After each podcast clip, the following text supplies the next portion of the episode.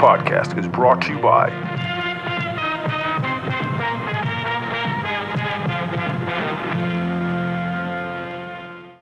Uh, uh, uh, uh, here we go. Everybody be cool, this is a robbery! Need you cool. Are you cool? I am cool.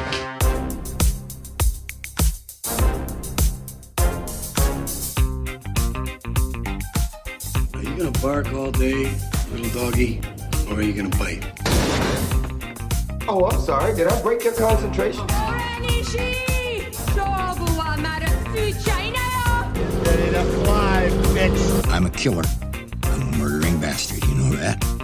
And there are consequences to breaking the heart of a murdering bastard. You really only need to hang mean bastards. But mean bastards, you need to hang. You hear me talking, hillbilly boy? I'ma get medieval on your ass.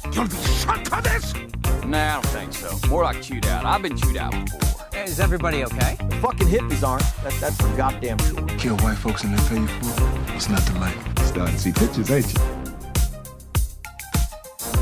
Gentlemen, you have my curiosity.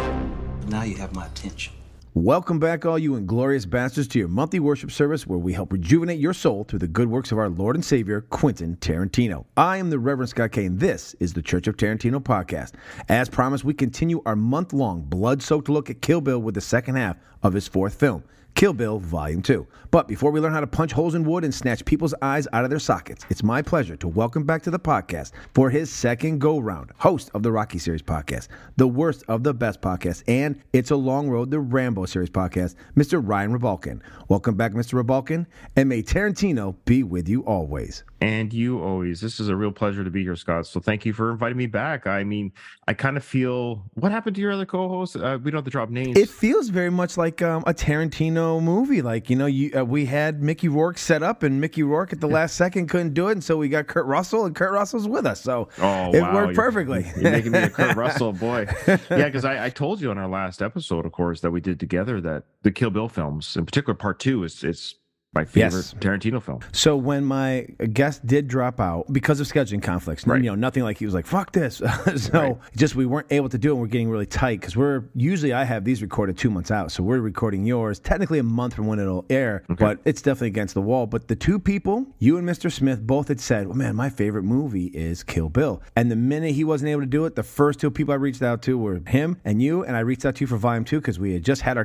conversation for Jackie Brown, saying that you love number two because it's a very uh, much of a spaghetti western. And so I was like, boom, I already know the two guys I'm going to bring in, and hopefully they say yes. Otherwise, I'm going to be scrambling. So I'm glad that you both were able to free up your schedule for me and uh, be a part of this insane film. But I also feel it's the film that really kicks Tarantino into that universe. We we talked about um, Jackie Brown. The '90s were over. He did a lot of work in the '90s. Stayed really heavy in the crime, but now from this movie on, he stretches his legs into all the genres he loves, and I really feel he puts out solid movies based on every single one of them. Agreed.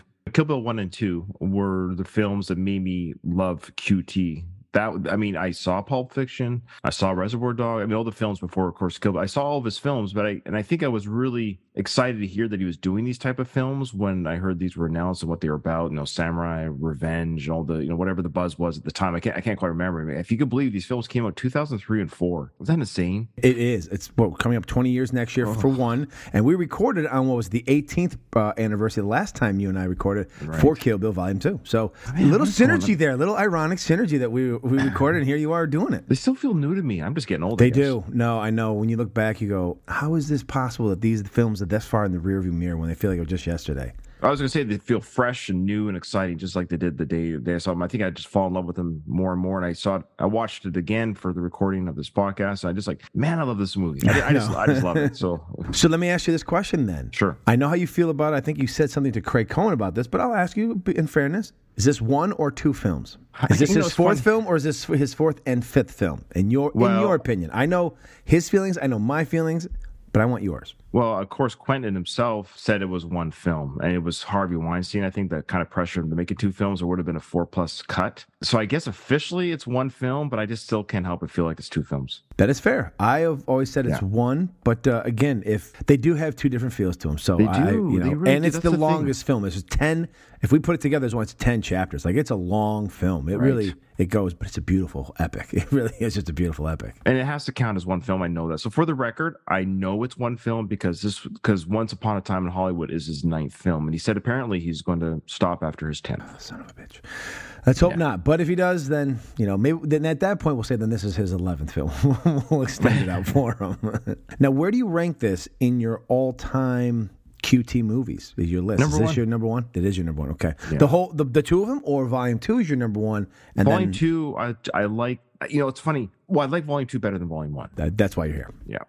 And I love Volume One. I love all of his movies. That's why I'm a QT fan. I, I just love what he does. I love everything he does. He's not a perfect filmmaker, and but I love even his imperfect moments. And there's imperfect parts in, in part two that we'll certainly talk about or volume two. Yeah, I, I love. I just love the cut of his jib, and this guy is just he's the best at what he does.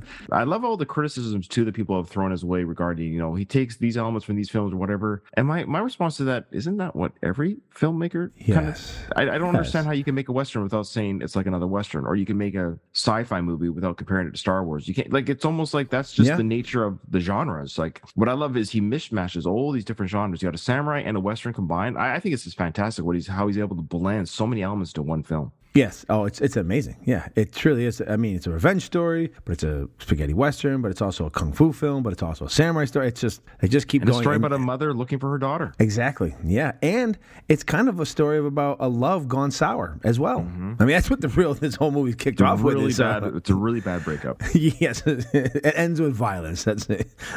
let's stay together too long till it ends in violence. It Fantastic. started with violence. That scene beginning when okay, what do are we go? Sorry, it's your show. Yeah. No. No. It, it- again, you can you can uh, expunge upon what uh, Steve may have already talked about. It's perfectly fine. Well, I mean, we know uh, Kill Bill Volume One opens with the the, the killing of the bride. I remember it was very shocking to see that moment in in the film because you're like, "Whoa, Uma Thurman's dead." Like, is this the end of the movies? You know, is this the at the at first I thought they're showing that she gets killed at the end of the films and it's about her journey to that death. I had, you know, I didn't know anything about the films when I saw it. I tried very hard not to get too many spoilers before I go see a film. So what a great way to open a film. The main character gets killed, so to speak, or near death. And Yeah. uh, just that there's some really I mean, Quentin does this. He, he has violent moments in his films, but it's they're not violent films. If I mean, they're not I know splatterfests. Yeah. Yep.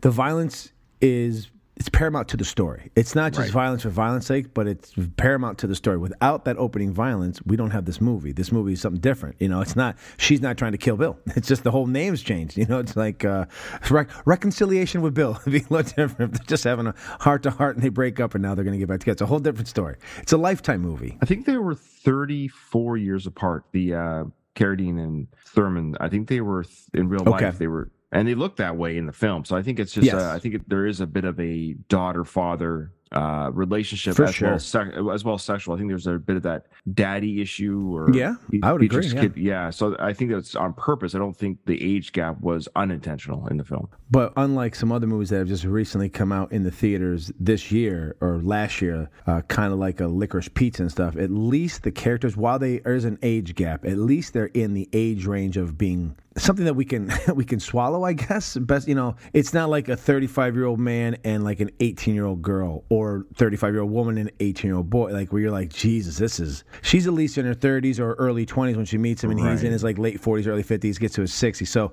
uh, still, it's you know, it's a little creepy for some people, but at least it's they're still adults. You know what I mean? We don't feel like there's pedophilia or some kind of predatory animal going towards. You know, I think he saw her as a killer, which I know the other thing is great is we don't know her backstory or how they met. You know, Oh, or any, we, know don't know how about- he even gets them all together, which is great. It's just completely left for for us to just make up our, ourselves. the only backstory we have is of course her name is beatrix that was the big what a what a weird reveal too that for whatever reason her name was bleeped throughout the movie and then it was revealed with her being in class with the roll call and of course it's uma thurman playing her child self it's kind of funny here her present or whatever she says Yeah, you know what her yep. name is beatrix, beatrix kiddo just a just a subtle little like what did that mean? Why did we have to bleep her name? Uh, and because we always thought, I mean, I know when I first saw it, when Bill calls her kiddo, I thought it was just because she was young. But I guess that's officially just her last name is kiddo. But I thought it was a Yeah. nickname that Bill had given her because she was young. Yeah, no, I agree. So before we dive into volume two, I always have Okay. my questions for you at the beginning. But these are going to be the new ones because normally when a guest comes on, we find out what their Tarantino level is. But you've already surpassed that. You're in level Oh, two boy. now. Oh wow. In this film, who do you think has the best chance of landing a blow against Pai Mei? Well, this is an interesting uh, question, and uh, I'll give you my answer. And you might, I don't know if you'll disagree or not, but at first I thought it might have been Bill. Now, when Bill drops off Kiddo to be trained by Pai Mei, he comes down, his face is all punched up because he had a, you know, he, they had a friendly or unfriendly contest, he says, yeah. yeah, friendly contest. Yeah, that's right. And you know, he's all beaten up, and uh, you got to wonder, did Bill land any punches? Well, then we see Pai Mei. Pai Mei looks completely undamaged from that scuffle with Bill. So I think Pai Mei probably pwned Bill. You know, One hundred percent. yeah. So I will say Prime Kiddo. I think Prime Kiddo. I think she is, for lack of a better term, she's the chosen one. I like that. No, I that's why he eventually, as we get through this, gives her the the keys to the kingdom, so to speak. Because think about she kills Bill. So if she can kill Bill, and I know Bill is older in age, but so is Pai Mei. I mean, Pai Mei's a thousand years old, whatever. uh, but uh, you know, she she outsmarts and kills Bill herself and the, the whole uh, the whole gang. So I would just argue Prime Kiddo, whatever that Prime may be, she has the best chance of landing a blow against Pai Mei. Of course, Pai Mei cannot be destroyed only through deception. Of all the characters in this film, who would you kill, marry, smash, the new term for having sex with, and eat, which would be to stay alive? So it's not like, you know, being I'm being sexual innuendo. If you had to kill someone, marry someone, smash someone, and then eat someone to stay alive, who would they be? Well, kill right away. Daryl Hannah as L Driver. Dead. Like that? Just like she is a combination of her character and Daryl Hannah's acting. I'm sorry. I just have a she No, is I know you don't like it. I know. it's weird. I we'll go I mean we'll get to some of her scenes, but I, I'm not a fan of I don't know if it's her acting or her character or both. Just unconvincing, irritating. She's irritating. Just she's an irritating character. Definitely, kill, I'd kill her in a heartbeat. Uh, Mary, well, of course, uh, Beatrix Kiddo. I'm Yep. just so in love with him with her. I can't help. Yep. I don't care. I, she's so gorgeous in this film. She is just eye candy. I don't care. It's prime. You know, she was pregnant or just had a baby. Yeah, she did. that's why they, yeah. they put out this filming to, for her to have the baby, which really works, obviously, because then she's a story about a mother and loss. So Right, absolutely. So I mean, I'm just so in love with Uma Thurman in this film. I can't help it. So marry Beatrix because you know if I'm married Yep. her, I'm going to have I'm to have relations. Oh, of course, yeah. Uh, Smash. I thought when I saw that, I love how you told me Smash. You put in parentheses have sex with. Thanks for clarifying. I, I, well, you know, I mean, I, I didn't want to be too coarse like, you know, who you gonna fuck? You know, I wanted Yeah, to be like, we're. I'm Buck, we're here to fuck kind of thing. So I didn't want to go Buck's level. So I thought, you know, I'll use what the kids' terms is, and it's smash. So there you go. and I'm, I cheated a little bit with this one because she only had a two second part in it. Uh, Vivier Fox. Vivica Fox, no, it's a good, it's a good answer. Yeah, Yeah. absolutely. Uh, Vernita Green, I, I, I'm, I might be on board with you on that one for sure. yeah, she's she's a gorgeous woman. I mean, yes. So definitely, I would not uh, have any issues uh, rolling in the hay with her and eat Bud. But he is, he is he's definitely the more portly of the, the people to to think snack he's got a on and lot of keep you good meat alive. on him. He's got, I think he's got some good healthy meat on him. You know, he's not I too agree. old. He's got a little bit of extra fat on him. Yeah, I think to stay alive, I'd eat Bud. Fantastic. Who do you think is the deadliest character in the Tarantino verse? So we can stretch stretch outside of this movie. Obviously, we have a lot of killers and dangerous people in this, but who do you think is the deadliest character of all? Yeah, this is I'm gonna say an unfair question, but it should be obvious. And again, so we're talking about Pai Mei again. I mean, if we're talking hand to hand abilities, yeah, anyone can get a gun to shoot anybody. That's not what we're talking about here, because even Pai Mei was killed by poison. So when I think of deadliest character, I guess I'm arguing if you put them in the ring, Yeah. Just using their own bodies and they're all wearing Yep. underwear. Who's and- the one person you don't ever want to cross and come across? Yeah. You know, who's the person No, who Pai you know, is makes you shit your scary. pants. He's, He he's is. sca- yeah, he's absolutely scary. And he's a thousand years old. Just imagine when he was like a couple when he was younger. You know what I mean? Like if he's this good at a thousand, can't imagine when he's midlife at five hundred years old. How tough he must Now, be. did they ever say in the film he was a thousand? Did they say those words, or was it just because of the date that? So it's because of the story, you know. So it's kind of like this myth of oh, he's almost like a Yoda character, except he's just evil yeah, Yoda. I, I love how in this world it's quote unquote reality. Like there's very little in this film that c- couldn't that actually couldn't happen, but we have this character that's almost mythical. It's interesting. Yes. Well, again, if you're gonna do a uh, kung fu homage, Right. you just you know it all works. Who do you think has the best weapon in the Tarantino verse? Of all the weapons people pull out, and you know we we get some interesting ones, and you know we have some conventional ones. Who's your favorite? Well, my favorite, and because I love swords, and I love samurai swords. And I, I'm a knife guy, sword guy. I love the aesthetics of swords in film in general. So that's why I love this film so much. So of course, Hattori Hanzo, he's got the best collection because he makes these things. So it's him. So any sword that he makes is the best weapon. But uh, his collection or whatever it is, I and we'll get to maybe a scene later with your questions. But uh, definitely Hattori Hanzo and his swords are just the coolest weapons. I mean, they're awesome. I'm on board with you for that. And lastly, whose career would you like to see Tarantino give a boost to in his last film? And this is a question that you came up with and talked about on Jackie Brown, so it's only fair to ask you and add this into the new lexicon of questions. Well, this is a tough one because if you were to ask me maybe 10, 15 years ago, before Stallone did Creed and he had a bit of a comeback with his Rambo film and uh, like Rambo 4 and then his Creed films. But there was a time that Stallone was, you know, his movies were going straight to video and they weren't drawing box office. And being sly, he reinvented himself. Um, he's not hurting. Like he's doing a new TV show that's coming in November in Paramount Plus with Taylor Sheridan, who wrote Yellowstone. So he's in good hands right now. His career doesn't need reviving. So I think the new show that's coming out called The Tulsa King will will showcase what I would have said or hoped that Sly would have had 10, 15 years ago by Tarantino. So I kind of have a new answer because Sly does, I would love to see Sly. Look, I, I always said I would like to see any actor in a Tarantino film just to see what they do with Tarantino. Any actor. I don't care if it's Chris Evans, Chris Hemsworth. It doesn't matter who. I you know. agree. Just seeing anyone under QT's direction is just amazing to watch. Except for Daryl Hannah. I don't know why he couldn't help her. I you, sorry.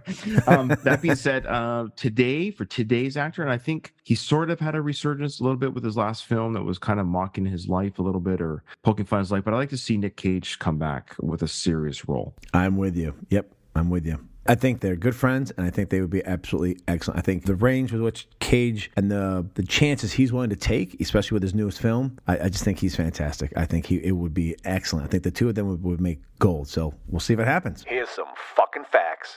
Jack. Fucking, fucking, fucking, fucking, fucking, fucking, fucking, fucking, fucking, fucking, fucking, fucking, fucking, fucking, fucking, fuck fucking, fucking, fucking, fucking, fucking, fucking, fucking, fucking, fucking, fucking, fucking, fuckers, fucking, fuck. It's only the Church of Tarantino.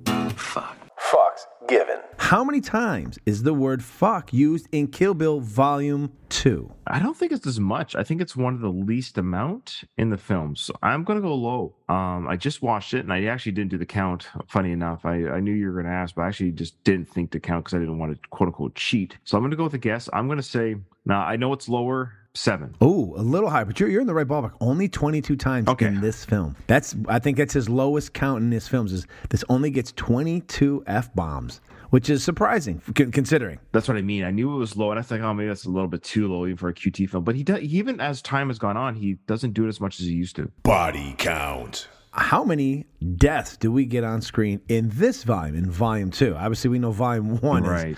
is there's a lot of slicing and dicing going on, but in volume two, how many go down? Are you including the murder in the chapel? We're including everything, everything that happens in the five chapters of volume two. See, this is always gonna be like Ryan. You say this is your favorite film, and you don't know. I these are the kind of stats I just don't. I don't. I don't track. That's okay. Yeah, Yeah, I these, know. these are just Um, fun stats. Yeah, these are just fun stats. Well, I know at least there was one, two, three in the party, five plus another four or five. Get like so. I think there's at least eight deaths in the chapel, if not nine. Then, but uh, uh, yeah. So Daryl Hannah didn't die on screen; she was just blinded. Kill Bill died. I'm gonna say eleven. That's a bingo.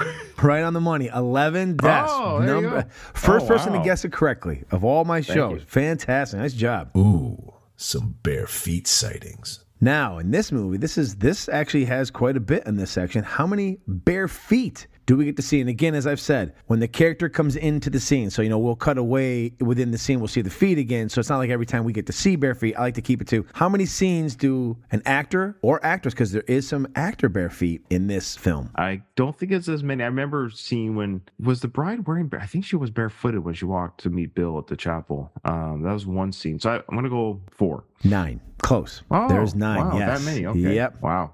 And I Bill get is those one of bare feet them. ones wrong all the time. Yeah, Bill is one of them. Well, you know what it is is sometimes they're not always held in close up. Sometimes the actor is Oh. just in there. When we Yeah. first get to Bill in the end, he's got shoes on when they the surprise happens, and then after she comes down from the movie, he's sitting there getting drunk. He's got no shoes on, so it changes. Right. Next up, the motherfucking Tarantino verse. Now, in this film, we have in the Tarantino verse connections, we have two solid connections and one sort of. Number one. The Acuna Boys is not only a gang in Acuna, Mexico, that is run by Mr. Viejo, but it is also a fast food joint, and we see Arlene sipping from one of their cups in Death Proof, which comes next month. And as well, Sheronda was sipping on a cup in Jackie Brown that you and I just did last month. Number two. The Lonely Grave of Paula Schultz, the body that is exhumed so that the bride can be buried alive in her place, belongs to the late wife, is believed, of Dr. King Schultz from Django Unchained. An Wow. estranged wife, obviously, that must have died prior to him going on his murderous rampage with Django. So there's our two solid.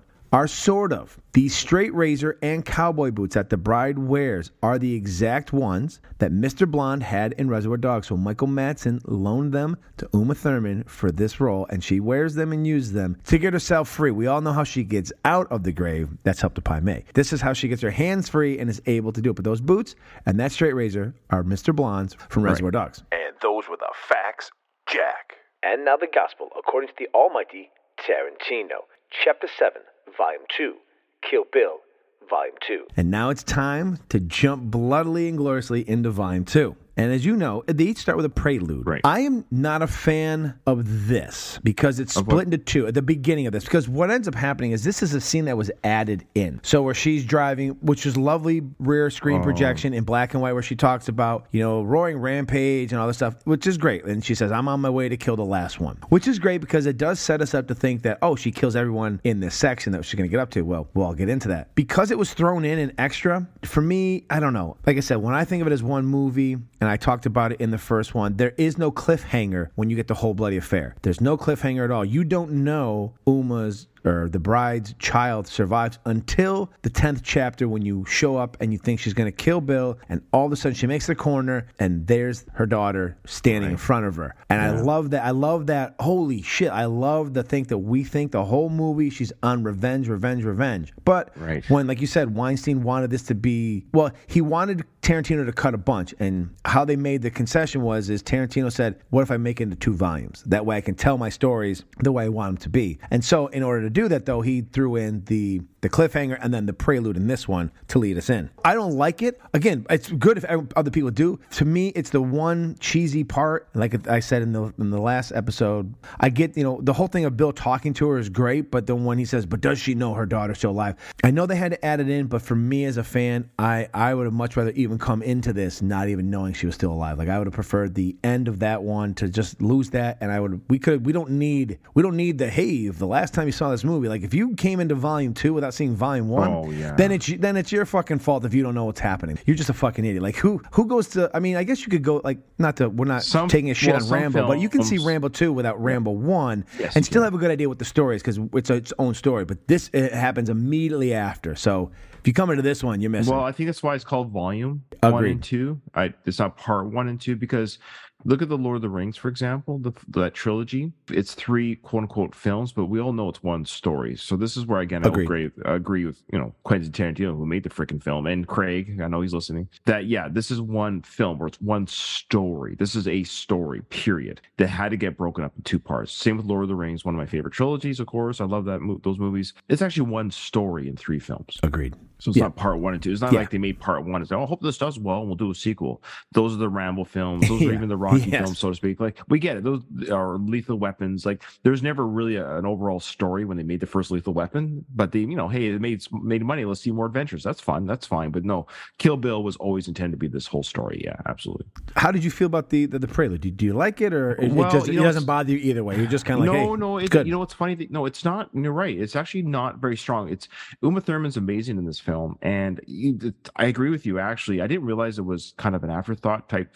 Uh, it almost feels that way now that you're saying that. I can see that. It's funny watching it again just yesterday for the first time. eh, It's been a few years. So when she did that, you know, I will get my revenge on the stuff. It, it was cheesy, but I thought, well, maybe it's supposed to seem cheesy. I think you're right. I think he's definitely leaning into still, you know, we're, we, after this film, we go to Death Proof, and he does do a lot of the homages for those kind of movies. So this does feel like the beginning of that. but it wasn't Uma's best acting. It it it did. It wasn't very convincing. Uh, she's more convincing when she sees her daughter, and that sequence. I mean, I don't know if you want to talk about it right now, but just the way she acts in that sequence when she sees her daughter and she plays dead, but that look on her face of like, "Holy crap, that's my girl."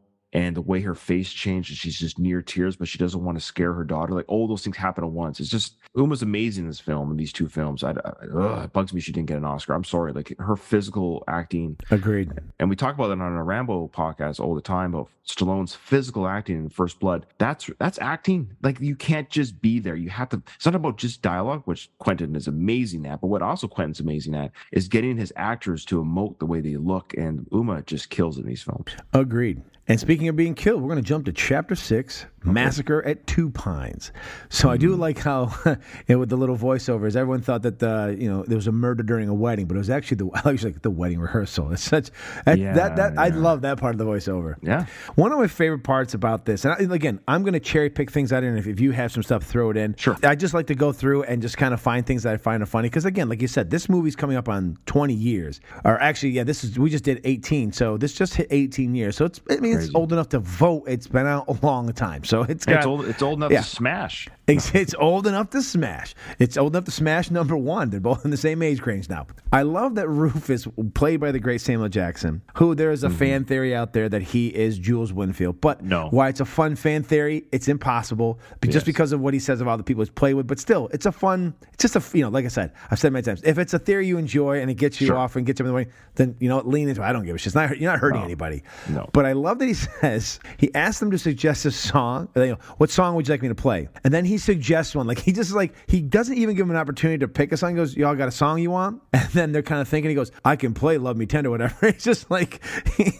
I love how love he's it. like, he's like, before they can actually suggest something, he's like, you know what? Fuck it. I'm not to open this can of worms. I'm just to suggest, how about Love Me Tender by Elvis, which again leans into Tarantino's love of, of Elvis. But mm-hmm. it never touched me the way it did when I was rewatching it, obviously, to do this with you. I was just like, holy shit, Rufus is just like, hey, would you guys like a song? He's like, no, fuck it. How about this song? How about this song we're going to play for you? I just love that little stroke of genius of, you know, obviously we've always said nothing is unintentional and it's just, a, it's a mm-hmm. r- small comedic moment that if you're not paying attention to it, it's fine.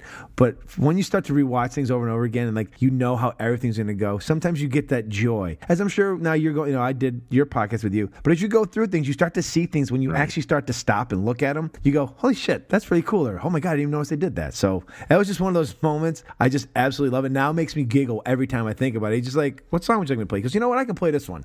Almost like, fuck you. Don't even worry about it. Here's what here's your, your wedding song. And so I just, that was just for me, it was fun. No, I totally agree. Roof uh, Samuel is just an amazing actor, and I, I, love I love him in the QT film film verse or whatever you want to call it. His uh, his acting under QT is just a I mean, well, again, everyone just gets the best from QT except for Dohan. But uh, that being said, this wedding sequence it's a combination of fun, revealing, and scary. And very sentimental as well. Yeah. Very sentimental. Well, it reminds me of the sequence at the beginning of Inglourious Basterds, which I th- am I am I all coming on that one? I can't remember for a Bible study um, regarding the when the, the the Jews were hiding under the uh, Yes, um, Mr. Lapadite. yeah, and so that whole stressful sequence of like where is this going to go?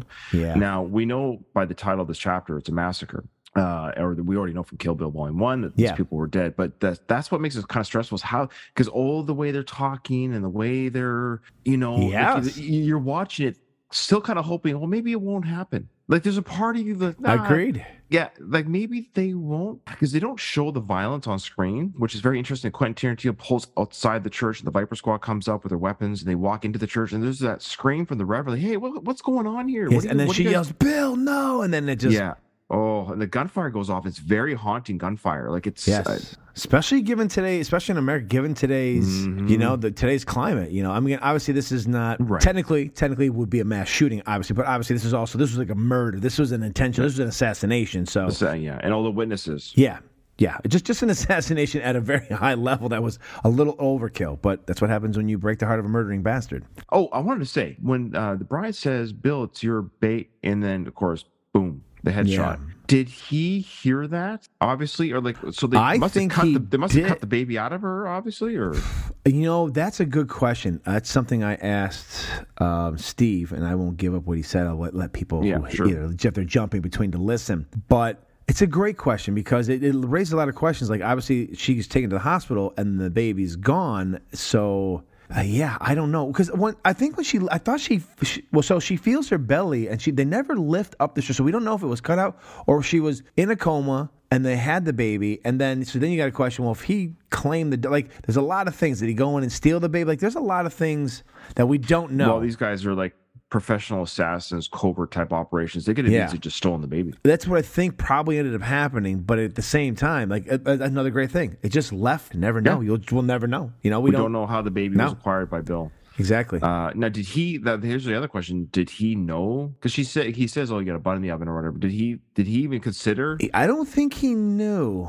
Again, it must have been like I said. So she went. She found out she was pregnant. She must have found this other guy. So who knows? You know, he thought she was for dead for a while. So Because well, not even for a while. Because it's his, it's his baby. So that means Yeah. they they've only been broken up for seven or eight months. Well, he says in this scene he mourned, or at the at the end he's like he mourned you for like two or three months, and after that he went to look for the people who killed her. So I mean, there is a possibility he doesn't know how far along she is, but she could be far enough along and been gone long enough that she could be start to showing. So even when she's getting married, we have no idea how far along she is either. That's another you know thing we don't know. I would say at least seven months. Probably close. because it's, it's a pretty healthy belly on her. Not too bad. Like she wasn't waddling too bad, but she was showing for sure. So I'd say seven months. I think you and I are able to say that because we both we have kids, so we we know how what our wives look like at as they progress. Where Bill, this is the only child he ever had, and he has probably no fucking clue. So he is probably in the dark about how far along she truly hmm. is. Do you know? Like he probably. Yeah. he probably buys that it is Tommy Plimpton's child that he doesn't Did know. the bride know at any point? Like, because she says, like, you know, you promised to be good.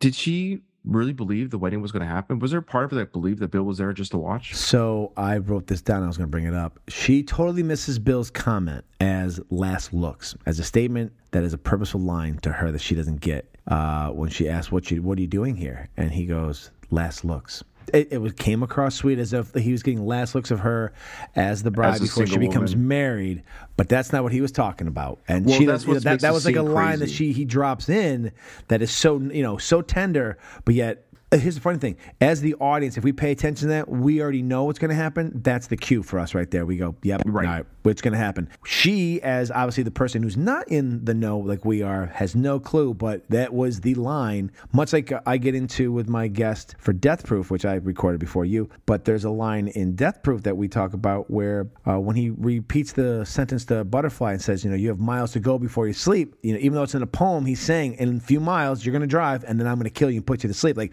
there are just these little lines that are mm-hmm. in there. They're just they're poetic irony. They're just said. They're beautiful. You're like, oh, it's and then. You, you don't realize it's a really great foreshadowing of exactly what's about to happen, and I think she's apprehensive, and I, you know, I think part of it is, you know, as she's walking out to get air, she hears his flute, which will come prevalent later on in a couple of chapters. But he's playing his flute, and she knows immediately. You can see the look on her face change, mm-hmm. and she knows he's here, and she's very apprehensive when she walks out. She's not sure of his intentions. No. So I, I think the whole time she, I mean, she knows how deadly he is. She knows Yeah. exactly who hi- this guy is. She has been lulled herself into a sense of security because she's his girl or was his girl and thinks that because of that, and even Bud makes a comment about it in a little bit about no one's buffaloed Bill like she buffaloed Bill. She thinks that she's got, you know, she's charmed him and like he is under her spell. And we find out that, and he even says it when you break the heart of a murdering bastard, there are consequences. And she found him. So yeah, I mean their whole their whole conversation is so bittersweet. It's you know we spent a whole five chapters in the first film hating this man Bill, or at least mm-hmm. you know the way they hit him, the way he's not seen,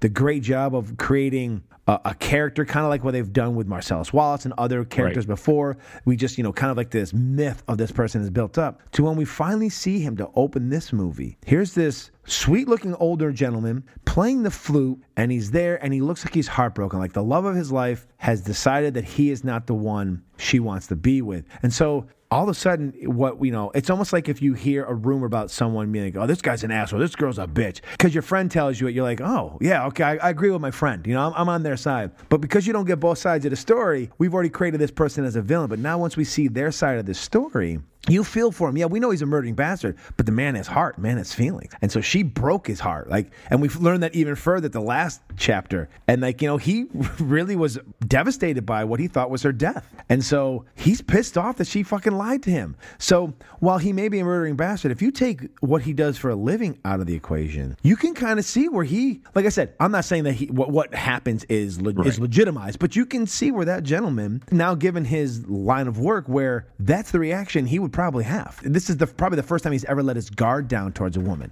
You know, because when he eventually Right. gets with Elle, she's just there to meet needs. You know, I, I just Yeah, you know yeah. she's just there to fill the hole kind of thing. Right. But yeah, th- this whole section is just absolutely a beautiful look into what was seemed like a really good romance. A, a really you know they really loved each other. I, I believe they did. I believe they had something special. Uh, We're never really told why they broke up. Did we ever get indicate? Well, it's when she tells him at the end is when she finds out she's pregnant. She was worried that what would happen is, is that this he would then indoctrinate. Like basically, she would be raised to be a killer like Beatrix, That's right. and she was like, I, I don't want that for my child. I want her to actually grow up and have a normal life, Right. whatever that means. But she knew that Bill would not let that happen, so she did what a mother would do. She chose her children over, Over the boy. possibility of danger for her life. Regardless, it's funny. No matter what she did, it looks like her life may have depend. You know, we probably never get the Kill Bill Volume Three, but it looks like she was maybe always fated to possibly having to be this way anyways because of the two parents and who they are. right. Yeah.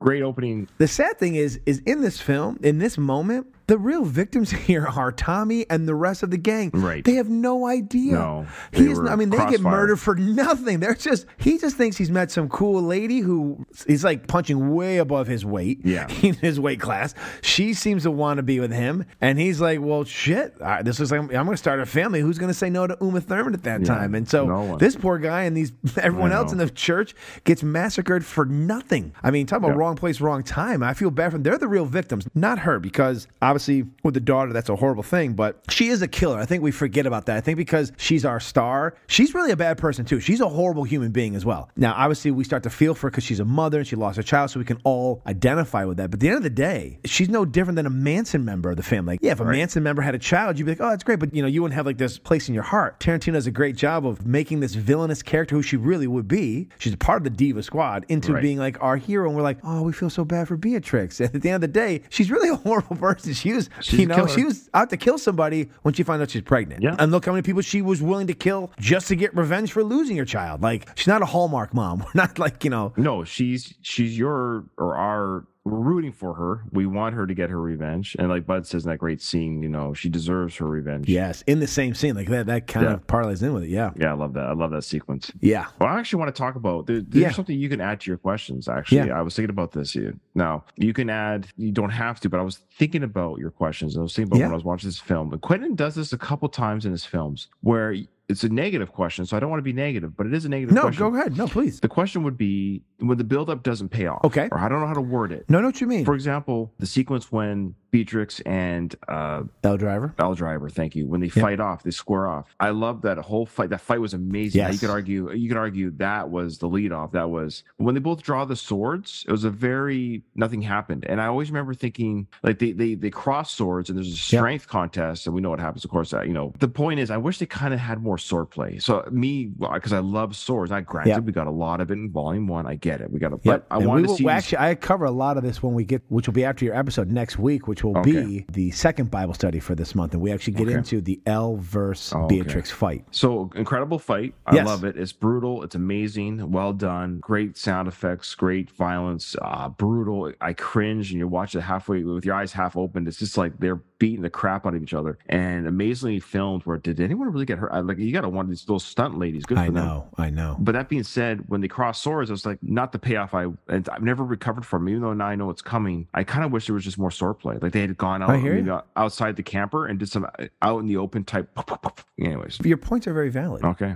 I have a question for you. Sure. Right before she gets married and they're standing there, and he says to her, If he's the man you want, then go stand by him. If she had decided not to, she had had a second feeling, would the event still have happened? Do you think Bill still would have killed everybody, or would they have quietly walked out? And because she already told him he was her dad, like, wh- what do you think would have happened? I don't know. I think maybe that's a good question. Alternate universe. Uh, if she had met him outside, I'm like, she's like, you know what? I don't know if this is the life for me. Uh, seeing you now makes me realize. And just so you know, this baby's yours. If she got that all out right away, there might have been a whole different conversation. You know, I can't believe you're here, here Bill. I came out to get some fresh air because I'm stressed out. I don't know if this is what I want. Because because that was kind of talked about at the end of the film, where you know, uh, which I've got that Yeah. for my uh, one of your questions. That whole dialogue there about who they are as people. I think if Kiddo said, "Hey, Yeah. yeah, seeing you now makes me realize I've made a wrong choice. I will you take me back? And by the way, this baby's yours. Just so you know, let's just go."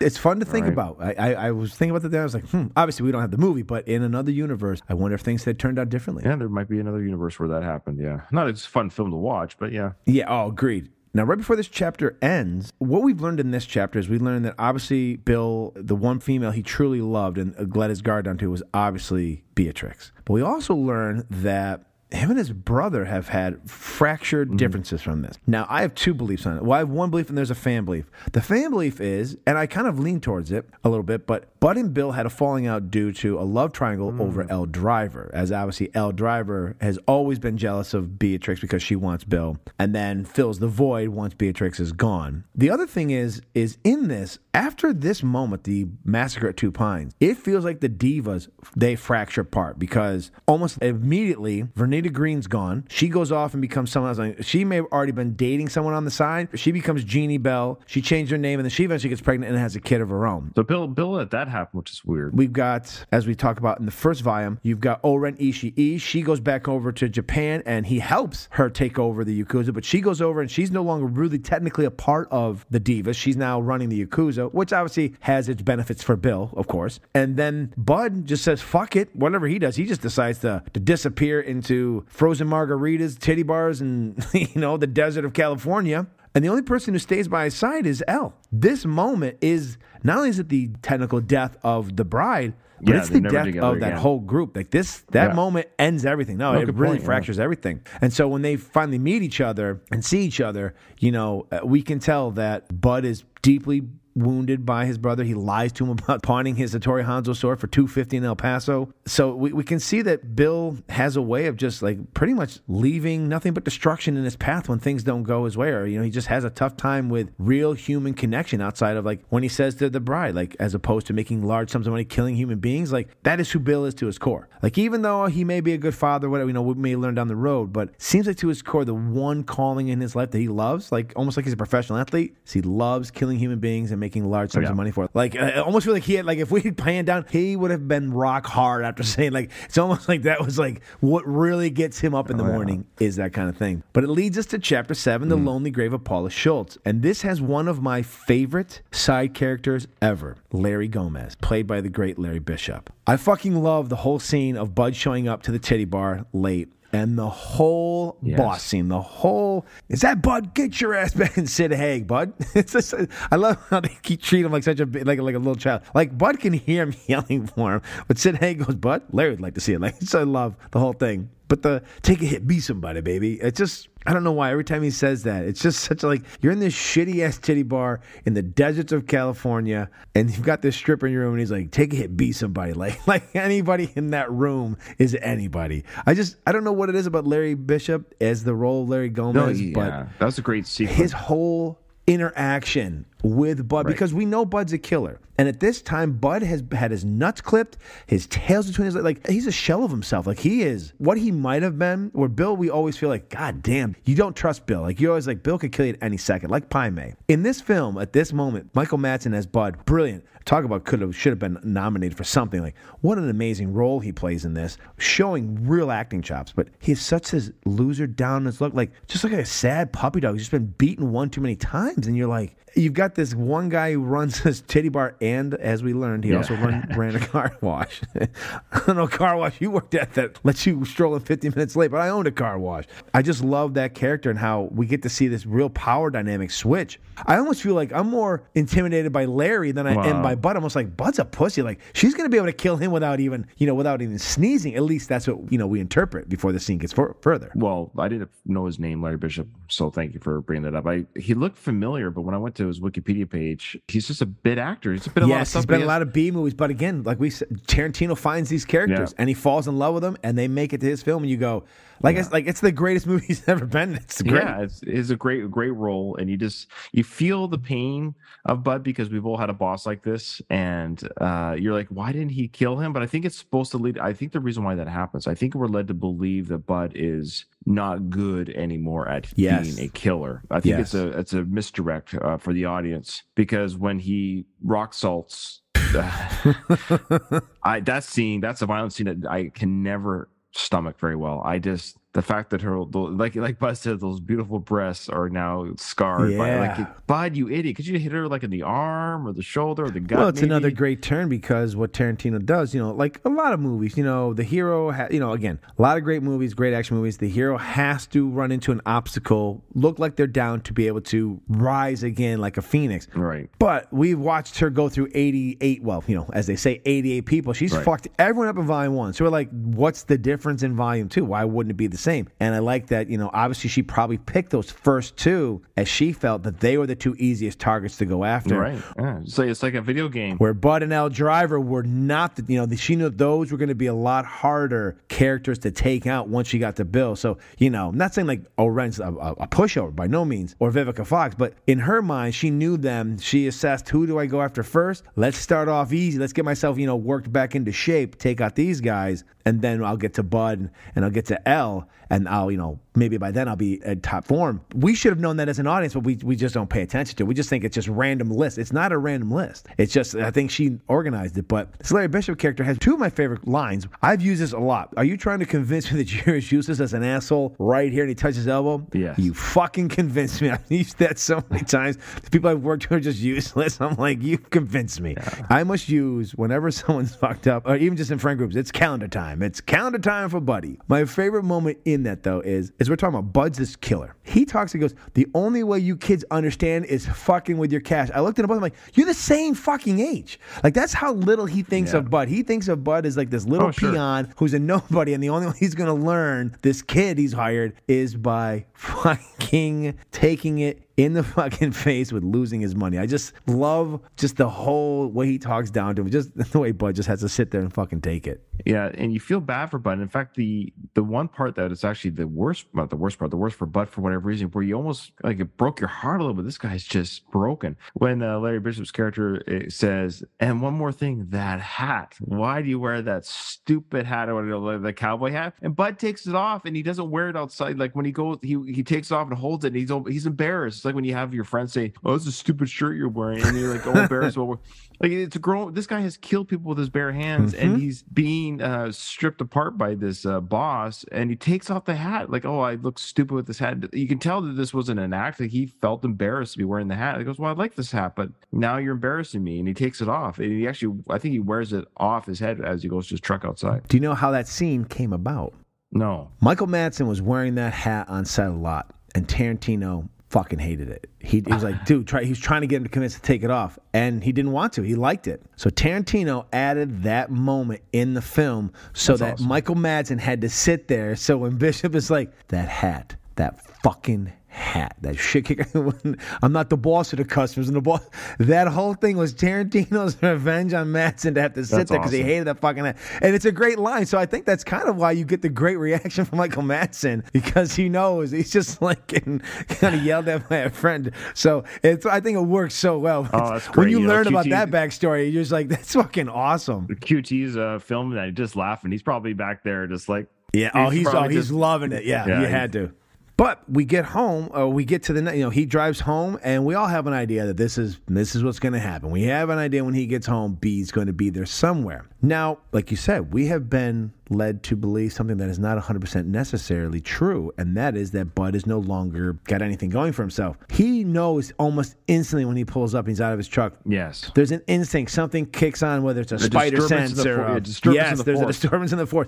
He feels that she's there. Yeah. And everything else we see afterwards is him play acting. Funny thing is, is then he lets his guard down a little bit when we get to chapter nine. But at this point, he's on the all of a sudden he's on the top of his game. Maybe it's because he just took a tongue lashing and is kind of like, "What the fuck is wrong with me?" You know, maybe, maybe he's why am I letting people walk on me and treat me like shit? I don't know Almost like, do you know who the fuck I am? But the minute he gets out of that truck, he was like, he hmm. fucking knows. Like Yeah, he knows. he's back. Like all of a sudden the switch came back on. Yeah. Yeah, the survival switch. It's well, like we talked about Rambo. Yeah, the Yeah, switch right. was flipped, and he's like, "Oh, I'm I'm back where I need to be. My question for you is this it's a shit trailer. He doesn't unlock the door, he walks in the trailer. Why is Beatrix hiding under the fucking trailer? Why is she not in the trailer? So when he opens the door, sword to the chest, out he goes, and then whatever she has to do there, dice him up, find out where Bill's what. This is where think- Beatrix actually outsmarts herself. Again, I do understand, folks, that we wrote it's written this way, it's designed this way for what we get. Right. But I'm just I- um, asking, in a, if this is a real world scenario, why? Well, I think the way Beatrix gets her revenge is she's unlike Elle Driver. She does it face to face. I don't think she's a covert killer. I think that's the honor system. Everyone she's killed, it was a fight. It was face to face. Uh, She might surprise attack you, but she won't poison you, snake bite you like Elle Driver. I mean, she faces everyone kind of in their home. You know, the fight beginning, of course, part one with uh, Vivian Fox. So I think, to her credit, I think that's what it is. I think she's hiding, but she's going to fight him. He's, she's going to break in and say, I'm here and let's go. That might be the only thing I can think of. This is why I have guests on. This is why I ask them these questions. That's Sure. actually a really good point because you know you actually made me think as you're talking about. it. I'm like, no, no, yeah, he's fought. Fought everyone the same way. Similar to what Pai Mei does when we get to him. He actually almost wants the contest. He's like, see what you got. I want to see what you can bring to me. So I guess maybe she has learned the fighting style like him, and she's like honorable fighter. It's a, it's like an honor thing. Yeah. Now, I'll reverse that question for Bud. Now, he shoots her in the chest with rock salt. That leads me to believe that one, he had prepared for this. He was ready in case it happened. He should know how dangerous she is. Like, if he's already just been told by his brother a couple, maybe days earlier. I mean, the guy who swore a blood oath, all she has to do is mention his brother's name, and he's creating the greatest sword ever made by a man to kill everybody. Why isn't he just kill her? Like, why, why is he messing around and, and playing with fate and being sneaky and shooting her in the chest with rock salt just to gentle her up and to bury her alive? Like, why are we fucking around with this person? Well, he's sadistic. You know, you don't you don't toy with a bear if it comes in your house. So you want it dead. You're not gonna like, yo, Yeah. you know, toy But with the bear and put it in a cage. But sadistic. That's his thing. Is he's sadistic? He's a creep. I think he likes to watch. He's the type of person that plays with the prey. Plays with his food before he kills it. Yeah. yeah, before he eats it or kills it. You, so you're right. You're thinking like, why don't I just kill the person attacking me? But for Bud, it's about like I think he's I forget the exact dialogue, but when he's talking to her, he you know it stings, doesn't it? Like he enjoys. Look, why do murderers would look? I listen to a few true crime you know podcasts Yeah, in my time. no, you hear some really points. horrible stories. Like people get a kick out of torturing people and uh, causing pain before their ultimate death. So that's I think what we have here. Yes, is a bit of a plot device because you're right. She's not dead. He could have had that could have easily just been a shotgun and she would have been blown apart. But for Bud, it's about the torture and and uh, playing with his food before he eats it. Another great point. Another great point. I'm on board. I just sometimes, you know, it's when you They all have their own styles. I think that's what you're seeing. Yes. Everyone has their style of fighting. Yes. We'll get to, of course, Elle Driver and her style. It kind of goes to things I may have said to you, but I've said a lot, is what makes these movies great. What I really enjoy about Tarantino is he allows the flaws that they have, their character flaws, to sometimes be their downfall, but it makes it feel Yeah. very realistic. You know, this character flaw of his, of, you know, or, or even for her, her character flaw of I've got to fight them clean instead of, you know, sometimes, you know, I'm going to fight them the way they would fight me. Gets her in the issue she's in in this scene. Same thing for him. If he had just killed her, things might have been different for him, you know? So always fun to kind of dig into these moments of why do these characters do what they do? You know, there's so much depth to the characters, unlike, and again, I'm not taking a dump on Star Wars or the MCU because I love all of them. Sure. But it's why these characters sometimes feel a little bit more constructed Right. and we like them more is because we get a real sense of the humanity as opposed to like, well, this character has got to get from this point to this point, and we'll have some character arc to get him there. But sometimes it just feels like we already know they're going there, as opposed to we kind of meet these people mid of their journey. We don't know a lot about their backstory. You know, we learn most of stuff by being with them, and we get to see some of these flaws, and these flaws come to fruition, and sometimes are their demise, which I really enjoy. That I feel like you know we're not getting cheated in the story. You did say something about him being creepy. Right. I was surprised at how quickly he had the night night juice so readily available Sure. to put someone to sleep. Like I feel like that was always he has this on hand at all times. Yeah. I'm not saying that he rapes people or does other things, but he's just prepared. I guess that's the best way to say. it. He's Sure. prepared to put you asleep, like you said, to be sadistic, do what he's got to do. It was a little creepy that he was had that so readily available at his disposal to be ready to put to put someone to sleep. But I also love that right before he does give give her the old shot to the ass. The spit contest where she spits blood at his face. And it's almost like that whose dick's bigger contest. And he's like, oh, that's cute. And he just gobs that Ugh, giant so stream of spit across their face. And then he goes, I win. I love that he just adds that in. It's it's like a brother moment, like a sibling moment where like your the younger brother thinks they got the upper hand and the older brother's like, oh no, I've been doing this far longer than you have, son. And they, they get you with something like that. But it's those little comedic moments that break some of the tension just for a moment. You know what I mean? Like it kind of lets you off the hook for a second to breathe and have some fun before we jump back into like what's going to happen to her next. Like we have no idea at that point. So we definitely have now found out what Bud's potential is, and then we go to the lonely grave of Paula Schultz. Even in that segment, you know, we get the short little guy. Ah, that's what the white women call the silent treatment. He's just, Yeah, he always I has these great little side characters. That quite a such great little I don't- I don't lines. I don't is this? know. He's like maybe five feet I tall. Or, it's just a fight. The way uh, the way Bud picks him out of the grave, almost like a little kid. It's kind of funny. Yeah, Uh, like, and he forces this poor short guy to di- like dig deeper. He's Yeah. like, "Get me out of here!" I've always So- wondered about that relationship. It's weird. I wonder if that was Spud, Bud and Spud. uh, Well, I love the fact that he goes, "Isn't she the cutest piece of blonde pussy ever see her?" Yeah. And then he goes, "I've seen better." I love that he's I- I just know. like, "I've seen better." Yeah, and he snorts back. It's just so great little moments. But we do find out that Bill, as you know, as much as Bud has kind of earlier like doesn't seem to have a great relationship with his brother, but you can see that he really does care about his brother, and that what he's doing, as you said, was to get revenge for her breaking his brother's heart, which is why. And what a great scene! The, just talk about that, giving you claustrophobic feel. The way they shoot it with her in there, and just the, watching the nails be driven into the wood. Just you know, just playing with your mind of like you're watching your death be sealed, your tomb Yeah, be it's great. sealed, to know you're going under. I saw it in the theaters, of course. I just remember the uh, theater sound of the conk conk that it, it comes out of nowhere and it startled me. I remember because it was dark and just that sound of the hammer on the wood and the nail. It's just so loud. Don't, don't. and That's what it sounded like for her in this tight little box. It's a very stressful moment. Anyone that's claustrophobic would have a hard time watching the sequence.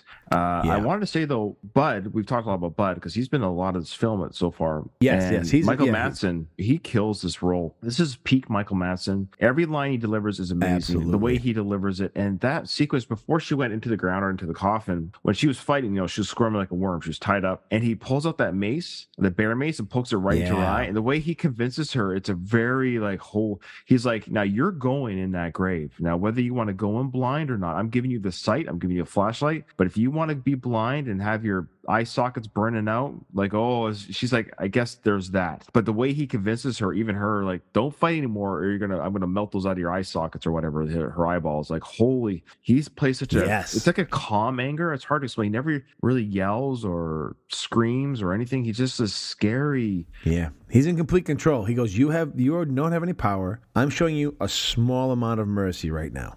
It gives have her choice. flashlight. I'm gonna put you in the ground with the flashlight, but if you're gonna continue to be a horse's ass, Yeah, that's right. burn these your eyeballs out of your fucking sockets. It's your choice right Yeah. now. Choice A or choice B. And I love how she doesn't answer with her mouth; she just points Yeah, her yeah. head. I the love that flashlight. answer. Yes, such a good way to respond as opposed to we don't need Oh, her to say anything. Yeah. good, and you almost that that physical act. Of course, no dialogue, but the way she nods her head at the flashlight. Such a great. Those are great little moments where I assume Quentin is that in the script. You know, nod curtly at the flashlight. Like those. I, always wondered about I that. know. Those you never know. It maybe it is. A lot of times it is, but uh, you know, knowing him, maybe they tried it both ways. You know, and then editing Sally Menke, the late great Sally Menke, phenomenal editor, did not get. Should have been nominated almost every time she did one with him, but unfortunately didn't.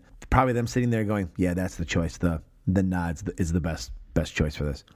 That leads to chapter eight and the cruel tutelage of Pai Mei. Mm-hmm. You want to talk about just myth building and character building throughout this entire film. Every character, except maybe Vernita Green. Maybe she's the only one who didn't get, you know, she gets thrown right in, like punch to the face, and away we go with them. The other ones, you know, obviously O-Ren gets a backstory kind of thing. We learn a lot about Elle Driver. We get this Bud scene. So a lot of them get great mythology from all these characters, and none greater than Pai fucking Mei. I am a fan being in America. I, we both, as we talked about, we both grew up in the same time frame. Kung Fu theater on Saturday afternoon. Sure. This is, I mean, this is right out of that. This is right out of that love. This is that, you know, I can still see the, you know, the, the really bad voiceover stuff, but it was so great when you're a kid. You love it. You would do it outside with your friends. You would pretend to fight. You'd be like, ah, make your lips move. And a guy like Pai Mei, who is an actual character from other movies, the fact that he's in this and the fact that we see him and we get this great character. And again, it starts off with he's built up before we ever see him. And we learn the flute. We get to see Bill with the Oh, flute. that sequence. Okay. Great sequence. Can I spoil something in terms of? Please do. I mean, at this point, it's 18 years. If you're you're not spoiling anything at this no, point. but I mean regarding your questions, because one of your questions is uh, what is your favorite scene from the film, and it's hard to pick a scene because this film is just Yeah. chock. It's well, Yeah. scene after The scene. after whole scene. movie, yeah, yeah. There's a few that I don't like, and that's almost easier to talk about.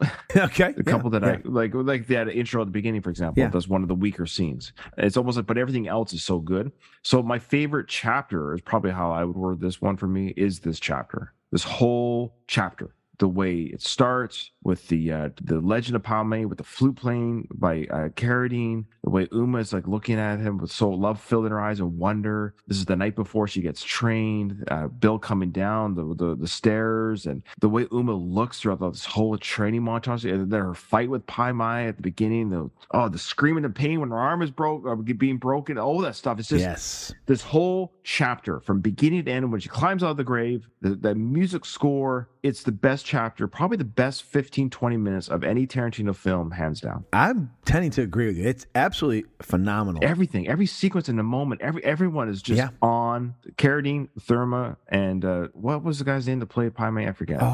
Gordon Gor- Liu. Was it, Gordon or- Liu, yes, because he also played the bald leader of the uh, Crazy Eighty Eight Yeah, in Volume. One. He plays two, so two characters play two roles. Yeah. Earl McGraw uh, is in Part One, and then uh, James Parks plays him, and then he plays uh, Senor Vihaio, Esteban Vihaio, in this one. So, which is you know we have two guys playing two different roles in both different movies, and they're both phenomenal in both roles. But Pai Mei, Uh-huh. the story that he tells about the killing Mm-hmm. of the Lotus Clan is actually a real story that is believed about the guy that they kind of that this kung fu world has created Pai Mei to be. There was a belief that back in China, this guy actually helped get this clan of uh, monks killed. That he was one of the reasons that they all died. So he takes some of that lore and he builds it. And Right. when Bill's telling the story, it's a lot like you know when we hear about Marcellus Wallace in Pulp Fiction about you know he threw a man out of a fucking apartment building because he touched his wife's feet. So right off the bat, when we first see Ving Rhames' character as Marcellus, we're like, it's a bad motherfucker. Like we we definitely don't want to mess with him. Same thing with Pai Mei, which may be even better with Pai Mei because of the story. You know, just because a guy didn't return a nod he may or may not have seen, a polite gesture that Pai Mei very rarely gives was not returned, and because of that,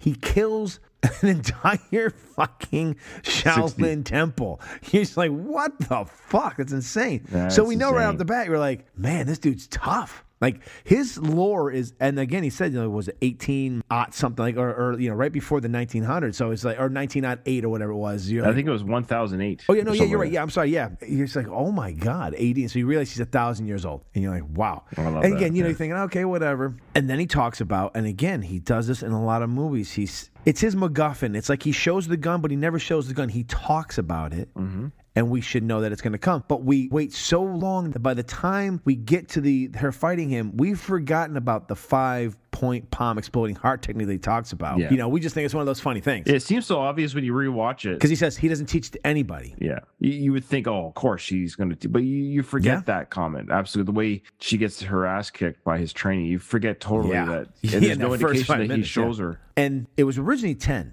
They originally, in the original script, it was going to be 10 point palm exploding heart technique. And they thought Oh. that's going to be one hell of a fucking thing to try to show her do, you know, because the way she does it, she does it great at the end. But the hand speed with which you've got to make it look realistic, you're hitting 10 points and making his heart explode, you know, you've got to be almost a kung fu master to have the almost Bruce Lee like hand speed to be, you know, to be able to just, you know, without someone, you know, even trying to stop your hands. I think they cut it down to five to make it a little bit more realistic as opposed Right. to 10. But he's evil fucking Yoda. Yeah. At a thousand years old, he easily, easily defeats Bill. Yeah. Which is fun because here's the thing though, as an audience member, when she goes up there and he goes, If you can land one blow, I will bow down and call you master. Yeah. And we still think, well, this is the bride. We're like, she's our hero. She's gonna Right. we should have known. She just got shot in the tits with rock salt. So she's sometimes is defeated because of maybe a little cockiness sometimes, maybe because you know, we, you've Yeah. killed 82 people. You think you can get this one bum in a trailer. So when she starts fighting him, he get the sword,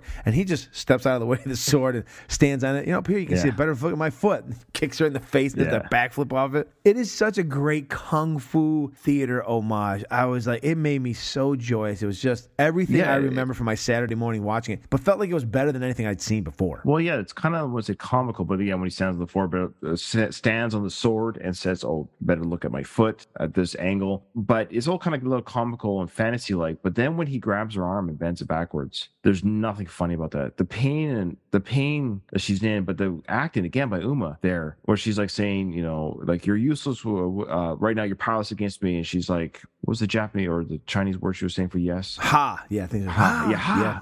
And then bo for no. Uh, boo, yeah, something like that. Yeah, yeah. Yeah, but the way she was just like completely at his mercy, and he showed mercy. But when he says, like, because he says, "I'm going to chop off your arm with his bare hand," he was going to Yes. chop off her arm, and I believe he that could. wasn't. Oh yes, no, no, yeah, that's what I I mean. 100 It was percent believe not- he was going to be able to. yeah, not only that, he wasn't too sure if he wasn't going to do. I think Beatrix convinced him. There's something in her plea that stuck to Pai Mei. I think there's a part of that would just as easily would have just dismembered her right there. I think he appreciated her spunk to want to take him on, but then also, I think, which maybe why when we get into why Elle lost her eye, I think he, like he said, you know, he doesn't like American women, Caucasian, Right. blonde, sass, the whole thing.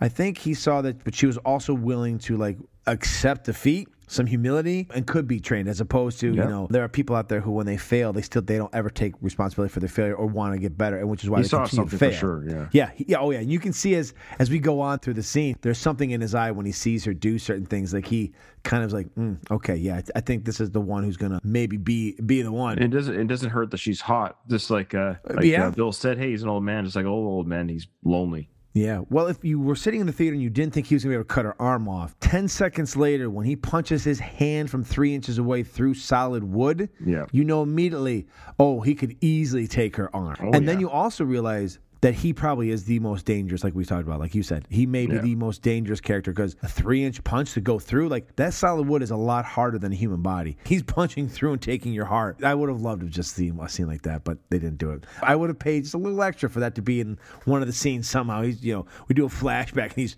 punching through and pulling someone's heart out.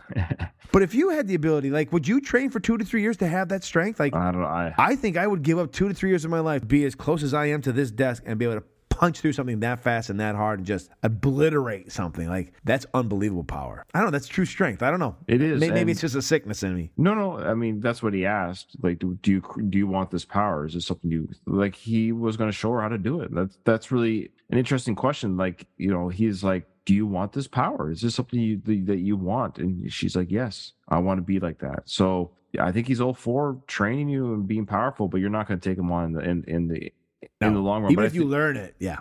yeah. Even if you learn his techniques, he's going to be able to defeat you. Reminds me again of uh, Rocky and Apollo when Apollo tells Rocky, "Well, I almost taught you everything." Well, I'm glad you brought up Rocky because I wanted to ask you. Sure, Since you're a huge Rocky fan, I love the Rocky movies. My favorite Rocky movie is four. sure. It's just that it's 80s. Is it the best one? Probably not, but it's my Well, I favorite. understand. I know. I understand. I love the training sequence from Rocky Four. I think it's my favorite training sequence of all. of them. And Rocky yes. does an amazing training sequence montage. It's the king of the training montages. yes, it is. Now, where would you put this training montage? Because I love this training montage. Mm-hmm. Does it have the same heroic build-up music that Rocky does? No, but at the same time, It's very well done. yes. I, lo- I, lo- well, I love it. I, I love it. I don't know where I rank it against the Rocky films per se, but definitely be in maybe the top three. But I definitely, uh, well, I love it the way Uma looks, the way she's doing her little moves. They're doing moves together, silhouetted. Uh, the music score is very good. Yeah, it's a very, very well done. She punches the wall while she's sleeping and hurts her yeah. hand Oh, more. and that's a great little moment too when she's like, yeah, sleeping or resting, and she just out of like instinct punches the wall. And her, the pain she goes through with her hand on the wood, it stresses me out. yes, yes. It Because stresses it does me look out. like she's actually cutting her Yes. knuckles. Again. It really does. I'm going to say it a thousand times. Uma Thurman's acting. Like, obviously, she's not really breaking her knuckles in real life. She's acting. If that close up is not her hand, then Miss Zoe Bell is hurting her hand on this wood Well, as her stunt double. So I'm very impressed by it. Yeah, with this with the pain that she shows on her face, especially that uh, when she's wearing the hoodie over her head and she's in bed and hits the wall in her sleep. That's a great little moment. Yes, and I think this is the moment that seals Pai Mei believing in her. Because Yeah. right before this, you know, she's out there, hi. That is the one moment that is, and it's not Uma's fault. I'm not making fun of Uma. It's just the way she talked. But when she is doing that, when she's like, hi, hi, the way she does the high punching it, there's just her voice, the sound of it. I always makes me laugh. I always think it sounds fucking ridiculous. You know what I mean? Like it's hard to take her serious, but I know that's just how she is. That's perfectly Yeah, fine. sure. I don't know that I could punch it with a you know, more, you know. I don't know that I would sound cooler, but just every time I hear it, it's like hi, hi. It's just That's funny. It I just never- does, I- you know what I mean? If you listen to it again, it back. just it's just funny. I don't. I'm not trying to make fun of her. She'd probably whip my ass anyways. But it just always gets me a little bit like, oh, the time takes me out of saying hi, hi. But that moment, you know, Pai Mei does that great, you know, mustache flip and throw, which he always. I love that little grab the beard mustache, just kind of flips Yeah. it, whether it's good or bad. And you can see he's impressed with her continuing. But it's when she goes maybe that night and she's trying to eat with the chopsticks and she Yeah. can't. She throws it and she grabs the rice and he throws the rice on the floor and then gives her his rice bowl. That is the moment I think that decides him to teach her the five point Oh. exploding palm because he's testing her. Are you going to eat like a dog? Are you willing to give up because it hurts and it's hard? Or are you willing to do And then she picks up and she's able to do it. And you can see in his face, because we cut from there to her being in the grave and making her way out. And she's like, all right, Pai Mei, here I come. What I love also is this whole sequence is about her learning to punch through wood from three inches away. We never know if she's able to do it, which is what I love. Right. And it's been a long time. So she's not able to easily do it inside the grave. So I love the fact that she's eventually able to. And obviously, that wood is not as thick as that block of wood he's having her punch through. But a lot of movies would have, like even in a Rocky movie or even the Karate Kids, any of those movies where you do the training montage where one minute you, you can't Right. do the move for anything. And by the time we end the montage, you're a fucking master in a matter of weeks. You know what I mean? All of a sudden you've gone from you couldn't crane kick anybody to now you're, you know, backflip crane kicks and you're doing all kind of crazy things. All of a sudden you're like, you're Bruce Lee. You know? So I love the fact that Tarantino doesn't cheapen it by suddenly making her, you know, she can um, punch through everything because it would have ruined the rest of the movie. Because if we learned that she could have easily punched through Right. someone's chest, why is she even fighting Vernita Green? Door opens, the music goes, and she's, you know, punching in and pulling her heart out, kind of, and holding it in her hand. That would have been cool too.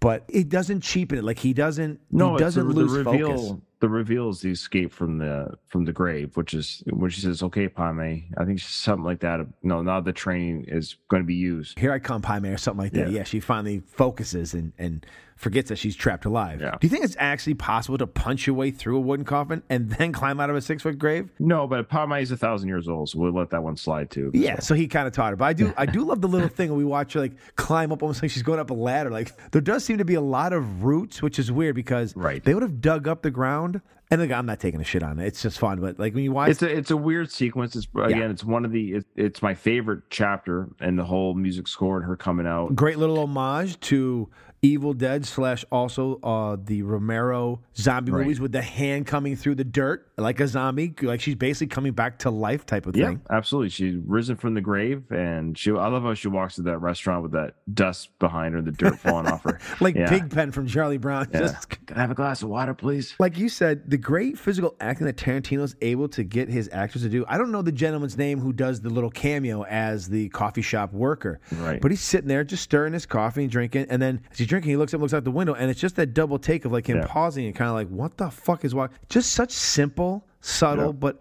a lot of people can't emote physical emotion. You know, you can do it in your everyday life, but when you're doing it in make believe, it's hard to do. You know, you get yourself in the mindset of, okay, I'm really actually seeing this woman walking at me, blah, blah, blah. And he just kind of looks up and he's got that like, what the fuck is it? Why? You know, yeah, no, no, no scene or uh, or actor is wasted. Like it's No. you're in a Quentin film. You know, everyone brings their A game. Agreed. Agreed 100%. But this is, like you said, this is one of my favorites. I love the whole montage. And it feels like it flies by. Like every time we get to that scene, I go, this is going to take forever. And then all of a sudden you're like, oh shit, she's already punching her way. Like I almost feel cheated. I really wanted to see more Pai Mei. Like I really wanted more Pai Mei in the film. And if he was ever going to do a movie, I actually would much rather see a Pai Mei prequel. I just want to see Interesting. Pai Mei before, you know? Sure. Now, the only other person we know for sure who he's sent to train is we know for sure that Elle Driver goes. Do you think he sent anyone else? Do you think Bud had the same training? Do you think he sent? No, there's no way uh, Bud would have survived under Pai Mei. It would have been too reckless. I think Bill do that. What about the other ladies? Do you think the other two No. ladies had it? Well, they, we weren't told they. I, I I think it was Elle. I think Elle is supposed to be more dangerous than we think. Well, we see that fight that's coming up, but yeah, I think I think it's just who we see in the film. I think that's all that got trained by Pai Mei. I think it was Hmm, just I wonder a, why a, that is. elect, well, elect few by Bill. I think it was Bill selected them for whatever reason. Bill threw his two girlfriends at Pai Mei. Yeah, maybe he lied. Maybe Pai Mei actually does like Caucasian blondes. Maybe it was a lie. Oh yeah. Maybe he wanted to put them on the back foot to be wary, and in the reality is Pai Mei actually is really big on blonde white women from America, where he Yeah, he can't be. Come on, is he really complaining about having those two in his house? Come on. You know the one little the little slight that he throws at them, and I love it. And, it's look, he's a thousand year old, Sure. and so when he says like all Yankee women, all you do is spend your husband's money and order in restaurants. I was like, damn, that's a that. backhanded slap at people. Like I was like, he just cuts right to the core and doesn't even care, and you're kind of like, wow. Oh, I love that. I love that. I, it was like, what do you call it? Uh, not fan service. Like, yeah, yeah, that's right. That's what they're like. Yeah, yeah. Hi, honey, I love you. Yeah. no, it's fun. But that leads to chapter nine, Elle and I. Now, a lot of this scene, I will cover the fight in the Bible study coming up next sure. week. But Yeah. we were still going to talk about it. But it leads up before that. Elle and I is more than just her fighting. It's also Elle showing up in that sweet fucking Pontiac Firebird. I really Right. love. I had a Firebird, a T top, a red one when I was in the military, but it was more of the ones late 2000 models, or I mean early to mid 2000 models that looked more like the Batmobile. Okay. You know what I'm talking about? As opposed yeah. to this 1970s with the actual Firebird painted, the uh, you know the gold Firebird painted on the actual uh, hood of the car. He has picked great vehicles for his characters when he actually shows them, and they all fit perfectly. Like I always feel like he gets the character and its spirit animal, spirit vehicle, like almost to the T. You know, like Bud showing up in that piece of shit truck at his point in life. You're like, Yep, that's Bud. The car that Bill shows up in, which is uh, I forget the name of the car, but it's it's intentionally picked. It's uh, I think it translates to mongoose, and a mongoose is someone who can kill snakes. And here he is, the snake charmer. So it makes sense that he would drive a car, or Tarantino would give him a car that would you know basically symbolizes that he can kill every single one of these snakes if he has to, because he's that much, or at least in his mind, he's that much better than them. So I just love that Firebird. Ever own a muscle car from uh, Detroit? Anything like that in your in your No. opportunities in life yet? No, I am not a. Uh, I'm not a car guy. Like I, I always appreciate anything that's aesthetically that's pleasing to look at. Sure, but cars don't excite me. If that makes sense, like, I don't get. That's fair. a kick. I mean, Yeah, you're Canadian. it's fair. That's all right. You you know Hey, hockey. come on, kid, there's, there's Canadians, Canadians like cars. No, I'm I'm just sure. one of the I know. I'm just, yeah. just shocked. I know, but uh, I just I'm just not a car guy. I just don't uh, get excited by them. But I can appreciate any any piece of machinery that's sleek and looks nice and what have you. But I personally don't look for cars or care anything about them. Yeah. Now they have a great moment where we get Bud and Elle to talk, and I love. I should have mentioned one of my favorite little moments is when he calls her after he subdued the bride, and she's like, "Bill," he goes, "Wrong, brother, you hateful bitch." I just Yeah, yeah. That, that retort the way it. he uh, the way he acts this whole movie is pretty is pretty awesome. I know. the way he acts towards her does lend a little bit of legitimacy of people thinking that the reason that they had the fallout between him and his brother is because he actually had a thing for Elle. Okay. And the way he then responds to, like maybe it was unrequited, maybe she always wanted Bill and he wanted her, and then she chose Bill anyways. So there's a little bit of that hurt jealousy, you know, kind of Sure. like hurt that she didn't pick him, and kind of like you know, fuck this girl, fuck this bitch, I, I can't stand her, or whatever. But really inside, he really kind of wanted to be with her. You get that between their little their little moment. But I love that when they're sitting there and he's making his little deck or, or his uh, frozen margaritas, and she sits down and he asks her the question, you know, which are love the fact that they use that, which are you filled with? If you had a mortal enemy and they die but not at your hands, would you be filled with more relief or regret? I pose that question to you. Now, I'm not saying you have a mortal enemy, but if I you can put yourself one. in a position where there was someone hmm. or something, you know, you were like, you know what? Or, how about this? I don't know if you're a sports fan. Maybe uh, we can also put it in. If you're a sports fan, uh, you're. Right. Uh, I'm going to just assume you like hockey. I'm a huge Yeah. hockey fan. If your team, I think your team was the. Are you the Cana- uh, Canadiens? Yeah. You're a Leafs fan. Canadiens. No, All right. Canadiens. Yeah. So you and so you hate the Bruins as I hate every Boston team. So I'm Yeah. assuming you still hate the Bruins. I know it's been a while since that rivalry's been anything. No, but I I, I hate Toronto a little bit more. But yeah. Would you rather the Canadiens knock out the Bruins or Leafs, or have someone else knock them out? You know what I mean? Like, would you Right. rather be the team that gets them? So would you be full of regret So- that it wasn't the Canadiens that beat him, or would you be like, "Fuck it, I'm glad we don't have to face him in this round of the playoffs"? No, I mean, if it, if it can't be me, then it can be somebody else. That's fine. Um, but it's interesting you pose that question because I was thinking, Bill, when it comes to the killing of the bride, doesn't seem to be too concerned who does it. Because remember, in part one, he sends Elle Driver to poison her in the coma. Does change his mind. He yeah, did well, he change his mind, but I don't Yep. think it's out of that he wants to do. Is what I'm. I don't think. I don't know if he did. He.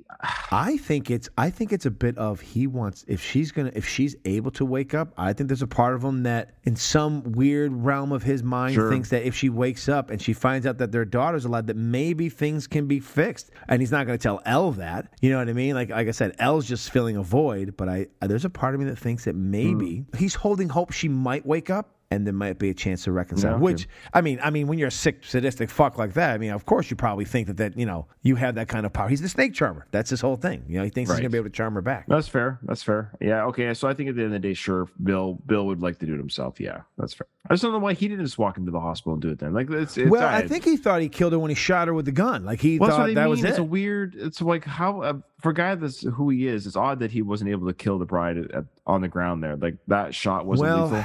May, you know what? Maybe he softened a little bit because at this point he's got his daughter. She's a baby at this point, so maybe there's a part of him who has softened a hair because she is the mother of their child. Again, if anyone has had a weak spot and a blind spot, it's built Right. to her. And you know, if this was Elle, he would have killed Elle instantly because I don't think he has the same for her that he does for the bride. So I think there's that Okay. she's his blind spot, and maybe that's why he lets her to stay alive because he's probably holding out hope. It's like you know, it's that Right. again. We've both been married for a long time, but you know, when you're younger and maybe there's a girl you dated, maybe she broke up with you, and you really Sure. had a thing for a year. There, you hold out that hope that she's may come back to you. She'll she'll learn the errors of her ways. You know, how dare she leave me? You know what I mean? That almost he's holding out hope that maybe she will. You know, say, hey, I, you know, to me. look, I, you know, I didn't mean to shoot you in the head. Maybe I overreacted. You know what I mean?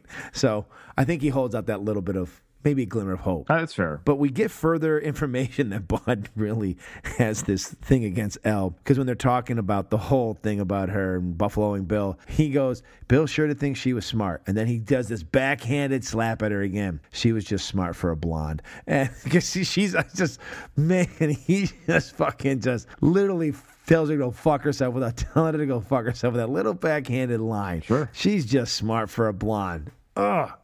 In my opinion, Elle is the most treacherous of all the divas, even more so than Bill. Bill, She's like I said, yes. has sentimental abilities, especially when it comes to to the bride, to Beatrix. Elle, Elle will kill whoever, however, whenever, wherever Mm-hmm. she needs to.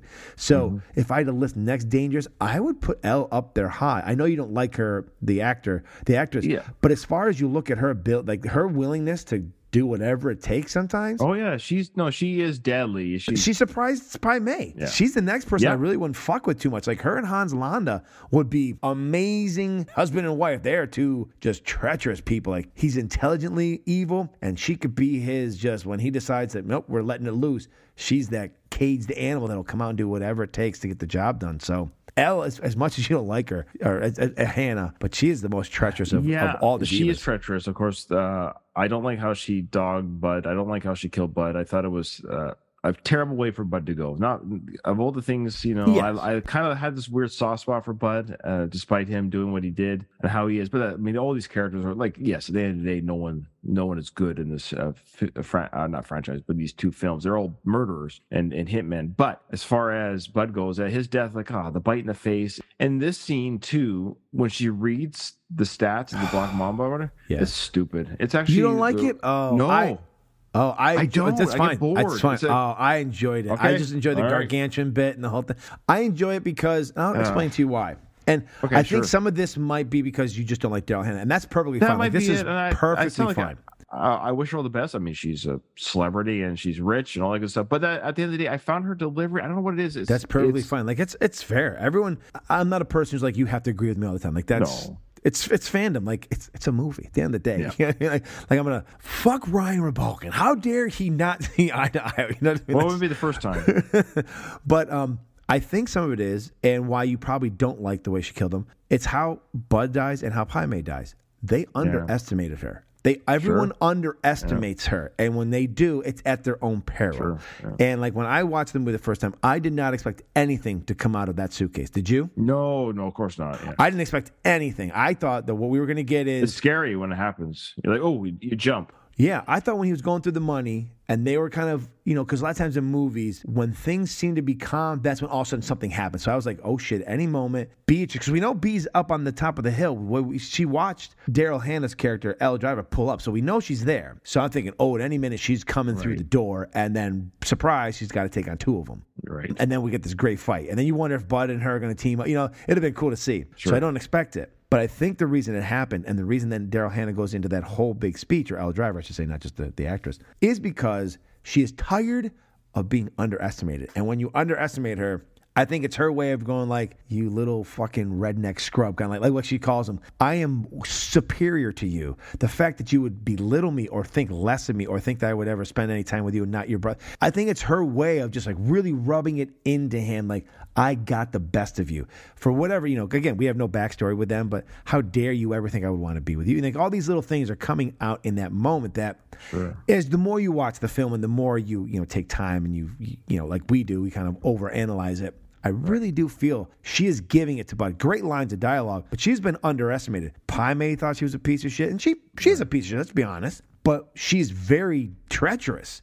And when you turn your back on that, it's like a snake. If you turn your back on that snake, it's gonna fucking bite you. Yeah. Don't turn your back on me. I am fucking deadly. And when you don't take me seriously, I will get you when you least expect it. And so kudos to her. I, that's why I think she's the most treacherous. Is yes, it's a letdown that Bud gets killed by her. But it's also a statement that because also in the scene we find out that she also killed Pai Mei. Anyone who has not taken her seriously and has underestimated her, she's the death of them. So I do like that as a nod. Of course, as fans, we want to see B do everything, but I do like that he sometimes says, "Oh, no, no, no. This is a Tarantino film. Not everything's going to go the way you want it to go. And I love that. I love that he doesn't always pay off fan service. You know what I mean? I love that it's not always the person you expect is always going to do it. Kind of like, I don't know if you're a Game of Thrones fan Yep. and people didn't like it, but when Arya is the one who kills the Night King, Right. Like you don't see it coming. I think that's. I mean, I'm not saying they took that from a Tarantino, but that's a very Tarantino esque like thing to surprise you with the person you think it's going to be. It's not. You know what I mean? I like that. Oh shit, we thought this was going to happen, and he's like, nope, this is how it's going to happen. I like that because life doesn't go the way you always think it's going to go. So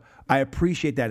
It may be a letdown as a fan because you expect it, but I also really do admire the fact that he's like, I don't give a fuck what you think. This is how I want it to go. Deal with it. No, that's fair. That's fair. Good arguments. It might just be the acting. I hate to harp on the acting so bad, but I, that's the only character I didn't connect with very well. That's perfectly fine because a few seconds later you get a chance to have some ass whooping. You know?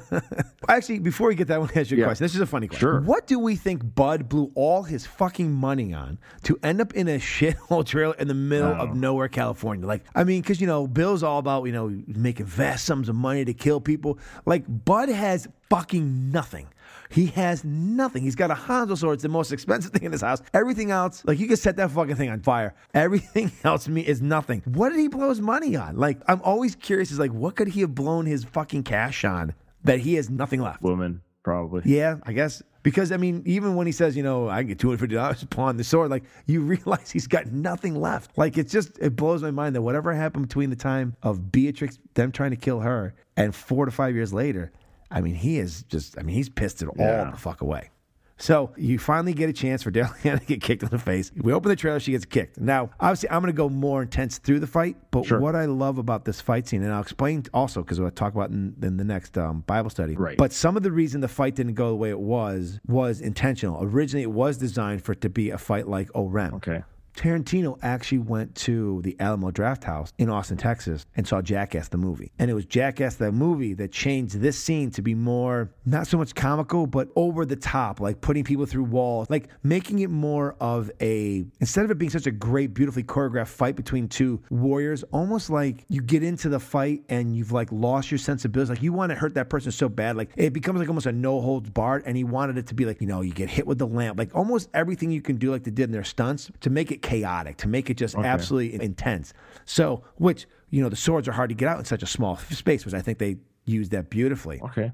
Interesting. But the sound design in that fight sequence is one of his best sound designs Yes. in all. The sound design is gorgeous. Just the snaps and the pops and the way the, the crisp sounds of what they do with the fighting. You know, when she fights Gogo and she falls to the table, and there's that bowling ball sound. That's cool. But a lot of this is. If you get it, you know, if you go back and listen to it again, just that scene, the sound design is maybe his best of all his films. And I think there was no music during that, was there? I can't remember. Well, most of it is the sound of them fighting and, and all the you know different things he does. Maybe the only sound is like when she finally goes slow mo sidekick flying through the air. It kind of does a little something. Right, right. I didn't listen for, it, but just looking back the last 24 hours, I don't think there's any musical score. It's just a boop, bop, bop, boop, poof, poof. Yeah, it's just a great take. I look Yeah, forward to it's a good your, uh, your breakdown of that sequence, but it's a great fight. It's a great fight. Yeah. I think it's one of the most brutal fights, you know, in some of the Yeah. modern day of, of fight sequences. Like I, I think back to Old Boy and the hammer fight in the hallway. Like right. it's just a very visceral. You know, these are two trained people who know kung fu from Pai Mei, and they hardly use kung fu. They hate each other so much. It's almost like they just forget about what they can do and they just go at it. You know, like sometimes like you see like boxers or MMA guys at the fucking weigh-ins, which are so fucking stupid. And they want to fight each other there, and like they just start like brawling. Right. It's like they lose who they are or what their capabilities are, and they just like fucking go freestyle at it. And I, I really do appreciate that about that fight sequence. And I want to say uh, before we move on to the next chapter, when Elle Driver has her eye Yes. poked out, it is a brutal, probably Yes. the most brutal sequence in the film. Uh, I mean, she it's her comeuppance for sure for her betrayal to the bride and to Pai Mei, somebody that the bride uh, I think respected, maybe even loved to a degree. Yeah. and. It's just gross, and uh, then Daryl Hannah. This is where I give her full Yes. credit. Her freaking out yeah. in the bathroom, smashing into the mirror, flying around, the garbage flying everywhere. Yeah. It's a hard to watch scene. It's almost comical. Yeah, She's like, yeah. come back here. Where are you? I'm going to kill you. You know? She's doing that like I've lost, but I'm still gonna talk shit. Like you just got beat. It's like you beat someone in a Yeah. sport and like I'll kick your ass. Like I just fucking annihilated you. You telling me to kick my ass? Yeah, she reminds me of uh, Scrappy Yes. Doo. I don't know if you remember Yeah. He's being held up. Yeah, put me down, I'll get you. Yeah, Let me at him. Let me splat him. But uh, but there you go. Daryl Hannah there I would say redeemed herself, but there she just killed it being that screaming, panicked, angry, all the things at once. Boy, it was it was it's hard to watch, but that's just good acting. Yeah. So I do have uh, just a few little quick questions for you before we Sure. leave chapter nine and we hit to the last one. Were you pissed and or surprised that Elle was able to basically kill Pai Mei? Like, Yeah, yeah, it's frustrating. Like I said, it's like oh, but it's a great, yeah, but it's it- a great nod. It just adds to like Tarantino's way of like, all right, we want you to really want her to die, which. Then leads me to the next question because now we're all frothing at the mouth. Like, oh, I cannot wait for Beatrix to kill this bitch. I hope she fucking guts her. Right. Then we get the eye snatch. Did you like the fact that they left Elle for dead? So again, we get into it like we talk about what do we think happened. But in essence, she's taken her eye. She can't see. She's trapped in a trailer with a black mamba snake. She's in the middle of the desert, and most likely because she has no vehicle, Beatrix takes her Firebird and gets out of there. She's in all essence left for dead. Did you like that part? I don't think she was actually left for dead because I think her eye was taken out, but I don't think she was anywhere near death. I think she's just banged up, beat up, and blinded. I think that's the torture. No, agree. But she's in the middle of the desert. She Right, has no she's gonna- vehicle. She has no she food. can't she see. can't see. And there is a black mamba snake in Maybe the trailer does, still yeah. with her, you know, and she can't see it. So, in all essence, we left her. She's in a tight spot. oh, big time. Uh, I would say no. I did like it. It's a, it's either a slow death or or a torturous life. Did you notice when uh, Beatrix walks out, the, the snake was still there? It just hisses at. Yes, it backs It away from her. It, it- yeah, it cowers from her. yeah, Yeah, I love it. I mean, great. It's a black mamba. She's a black mamba. You know what I Right. mean? So that's yeah. There's that respect kind of level for it. Now, which of the five fight scenes in the two volumes is your favorite? We've got the Bride versus Vernita, Mm-hmm. the Bride versus Go-Go, Bride versus the Crazy 88, Bride versus O-Ren, and then Beatrix versus Elle. Which is your favorite? I would say the well the the 88s. That's just a fun sequence. Uh, it's so brutal. You get the swordplay that I'm talking about. So we do get in volume one. We get her just being that samurai killer machine Yeah, and taking on all yeah. those people. She's you know she's doing her Pai Mei moment, killing all the monks in that bar, so to speak. She's Pai Mei in that moment. I'm going to lean in and agree with you. I do enjoy that. That whole House of Blue Leaves is such a great scene. And it's it's great because it sets up, you know, we think that, oh man, this happened in the first half. Volume two's got to be just and really westernized it, really pulls back on it, really doesn't give us what we think we're going to get, which is, again, I love the misdirection. I just Right. absolutely love it. Chapter 10 Face to Face. We start off with another great side character, Mr. Esteban Vihaio. Right, Michael Parks. Uh, Mr. Parks. He's so good. He wasn't supposed to be it. The person who was hired was Ricardo Montalban Oh. was originally supposed to be it. He couldn't make the table read. So at the table read, Mr. Parks read as he did. They That's liked it so much, they actually paid Ricardo Montalban because he'd been hired, paid him for a role he never did, Wow. and Mr. Parks fills in as Esteban Vihaio. Really? All the side characters that Tarantino has in his movies, they are a they're not moment. wasted. Oh, so great. The, yeah, the acting's amazing. that whole la la yeah, the way he speaks is just yeah, I love it. I love it. Creepy. He's like the creepy dad. He's a real gentleman. He's like, I wouldn't have shot you. I just would have cut your face. Yeah. And that was a tough scene when he calls her over and she's got the, you're like, oh, and she's like drooling. Oh. Yeah, But yeah. he's a man of leisure, she says. He's a pimp. He's running a brothel in Acuna, Mexico. Why would you cut the face of your product? Like, who's going to want to. Reminds me of that cutting scene in uh, The Unforgiven. Yeah. But it's just like, why would you cut her face Message to the other girls. I think you can get just as much done taking the pinky finger off. And again, I'm not again, I'm not suggesting Oh. Violence towards the- women. in- in the talking within the, the movie. I, Yeah. yes, this man's a pimp.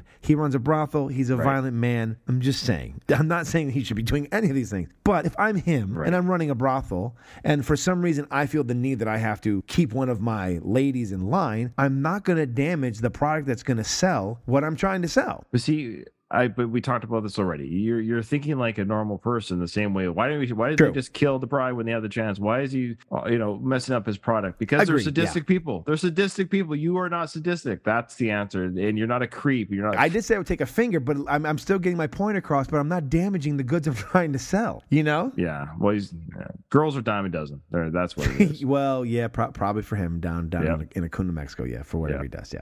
But did you know this was the actual last scene of the film that was shot? Mm, I didn't know that. And they shot it in a real Mexican brothel. And those extras, except for the woman who got her face cut, were actual sex workers from Oh, wow. said brothel. So interesting. I wonder if they got paid for. I mean, must I have. would must, assume. I w- again, I didn't. There wasn't any more information. So whatever happened in Acuna, Mexico, apparently Eh. stayed in Acuna, Mexico. So it's it's just- I guess. yeah. Whatever. And the story that Mr. Esteban talks about with Billy, you know, when he goes to see, was it Joan Crawfield or Joan Collins, and he's like sucking his thumb because of the blondes. That actually is a story that Kurt Russell told, Tarantino. Oh. He went to a drive-in and he saw a movie, and when one of the actresses came on stage when he was younger, he sucked his thumb for whatever sexual connotation it was. But yeah, so it's cool that he took that Kurt Russell story and put it into the movie and gave a little Nice. bit of uh, character development for our man Bill. Nice. Like it. Now, as I said at the beginning, we get to the hacienda. In the original script that I had the opportunity to read uh, before I went to the war, so I got to read it. I mentioned, I think, on one of the Bible studies. But the original script, there was no ending of volume one where it said, Does she know that her daughter's still alive? When you read the script, you didn't know until she's coming into the hacienda, and there she is when she makes the corner. Right. It's the one thing that really hurts this story. It's the only thing because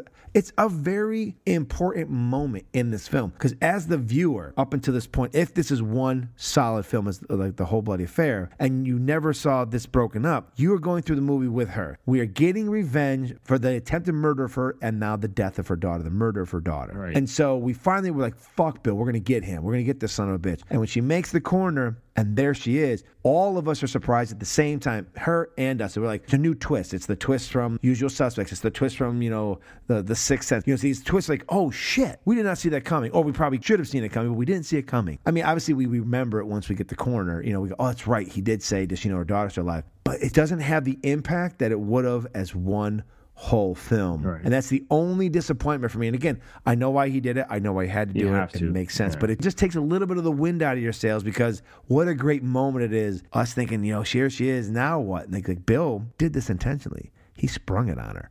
He knew she was coming. He knew that he Right. was the last one. And he's like, all right, how do you feel now that you know her daughter's alive? I mean, that's maniacal. He's just this fucking sinister son of a bitch. So it does take away when you already know that she's still alive when that moment happens. Yeah, but we get to see at least we see Beatrix uh, or Kiddo's reaction. That's genuine. So her reaction is what I'm watching, and that's what I mean by Uma's acting there when she sees her daughter. It's that same way when she discovered that she was no longer pregnant when the baby was gone and she screams in the hospital. Oh, and then she sees now her daughter in front of her and hey mommy, you know, bang bang bang or whatever. I killed mommy. And that whole that whole chain of events, just that acting on Uma's part of she's trying not to cry with both joy and anger at Bill. Everything's combined in her face. Yeah, she- like- 'cause- emotions are flooding through her. right. Right. Because she wants to kill Bill really badly now to get this daughter away from this guy. Well, also that the fact that she, it's almost worse that the daughter isn't dead for the fact that now she's realizing she's missed four to five years of her life because she's been in a coma because of this asshole shooting. Like, you know, it's like it would have almost been Yeah. better that she had been dead because at least the, we wouldn't have missed out. Now she feels like she's missed out. You know, Yeah. like how, what does her daughter think of her? What, what's the story Bill's told? So many emotions are flooding through her that, you know, it's actually probably worse that she isn't dead. Now Hmm. that she knows she's alive, she's like, she wouldn't have even gone through all these, all this fucking work. She would have just gone right to Bill. She wouldn't even worried about these other fucking people because now it's her daughter. So there's a real conflict, and Bill did did this intentionally. He's he's maniacal. He's he's Yeah. no dummy. He definitely knew what the No. fuck he was doing. This does lead us to the great dialogue scenes. Yeah. We get two great ones from Bill. Emilio, their daughter learning about death, and Emilio the goldfish file. He's using mm-hmm. a, it's intentional. It's to get us to feel a little uneasy about Bill while he's just being so charming. But he is making a sandwich with a fucking butcher's knife. And no one needs the spread, whatever. I think it was mustard with He a makes a butcher's great knife. sandwich. Does, but like that's a giant fucking butcher's knife. You always just feel uneasy when he's on screen Yeah. because of just who he is and what he does. You know, he's being so charming and the way he's just flicking the knife and talking. You know, you're just like this motherfucker. is just Oh, there's yeah. something wrong with It's a great sequence with the uh, sandwich making. I don't know. It always makes me hungry when I watch them make that sandwich. It's a poignant little story about his daughter learning about death, which again is great because she learns about death because she's going to learn about it soon again before this night's over. She's going to, we'll get into that in a second, but I'm, I'm curious as what story she must have told her after this. But then, you know, we get the great point. She goes up there, watches Right. Shogun Assassin with her daughter and all this fun stuff, and then comes downstairs, and then we have our mono mono talk. And, you know, he hits her with the truth serum. One of my favorite monologues in all of Tarantino land because I'm a huge me too. Superman fan anyways is his Superman speech about how Superman's always Superman. He doesn't have an alter ego. He has to fake who he is. Everyone else is Bruce Wayne or they're Peter Parker and then they become their character. He was born Superman. He wasn't Yeah. turned into this. And he has to It's pretend to be somebody great else. moment. That's my uh, so spoiler alert. That is my favorite line or monologue from the film. Yeah, I love what he's. I love what he said. I, I wrote it down or I cut and pasted here. He says, "Now a staple of the superhero mythology is that there's the superhero and there's the alter ego. You know, Batman is actually Bruce Wayne. Spider Man is actually Peter Parker. When the character wakes up in the morning, he's Peter Parker. He has to put on a costume to become Spider Man, and it is in that characteristic Superman stands alone." Superman didn't become Superman. Superman was born Superman. When Superman wakes up in the morning, he's Superman. His alter ego is Clark Kent. His outfit with the big red S, that's the blanket he's wrapped in as a baby when the Kents found him. Those were his clothes. What Kent wears, the glasses, the business suit, that's the costume. That's the costume Superman wears to blend in with us. Clark Kent is how Superman views us. And what are the characteristics of Clark Kent? He's weak. He's unsure of himself. He's a coward. Clark Kent is Superman's critique on the whole human race, sort of like Beatrix Kiddo and Mrs. Tommy Plimpton. I love it. It's so good. Look, Tarantino, just the guy can fucking write dialogue. The guy can fucking write and just poignant good And dialogue. did you catch the uh, the nod to one of his earlier films that he wrote? Which one, which one are we talking about? Are you calling me a superhero? And Bill goes, I'm calling you a killer, a natural born killer. Yeah. Oh, yes. Yes. Yes. Yeah. Yeah. That's what uh, Mickey Knox says. He's a natural born killer Yeah. when he's in that little So, interview. Great stuff. Now, when I talked about the Reservoir Dogs episode, is Mr. White when he's trying to calm Mr. Pink, he says worst place that you can get shot is in the gut, but it takes a long time to die. Bill kind of contradicts this by telling her the worst place you can get shot is in the knee. So even in Tarantino land, we've got uh, difference in opinions. saying Where's the worst place to get shot? Would you rather be shot in the kneecap or the gut? Where would you, if you, ha- if you know, if you're gonna be shot, those are the two places. If a sadistic son of a bitch is like, you're gonna get shot. Bud's like, look, you're getting shot. Do you want to be in the kneecap? Or do you want to be in the gut? Which one? Well, I'd probably take the kneecap. Maybe I might have a chance to survive. I don't know if I can survive a stomach wound. Yeah, good point. Good point. All right. So if any, no, Ryan Yeah, wants to get shot in the kneecap. Just shoot him in the kneecap. Yeah, come, Come on, shoot, him in the kneecap. kneecaps, That's it. That's all he wants. Now, I'm of two minds of this is the final fight. Mm-hmm. Yeah. I, again, another nod. It's like when we don't punch through anyone's chest and we've had this sword. God, she flies over, gets it made. We think, oh, she's going to use it to kill Bill. So there's a part of me that really likes the fact that they don't fight swords. They were supposed to. They were supposed to fight. I don't know if it was because the production was running too long or they just felt like this was a little bit Hmm. quicker and it kind of like almost a more poignant like wrap up. But do you wish that they had fought to the death with Hanzo swords, or are you happy with that she uses Pai Mei's patented technique that we forget she probably had learned to finish Bill? To almost be once again, this whole storyline is basically females being underestimated by most of males in society, and then them showing that that was to their own detriment. I think I'm like you. I think we would all like to have seen that, but we got the 88 scene. We got the Elle Driver scene. We've got we got all the scenes anyways. It's almost like you had you had to make a decision. Either it's going to be this balls out crazy sword fight, like a Luke versus Vader type sequence, or it's going to be subtle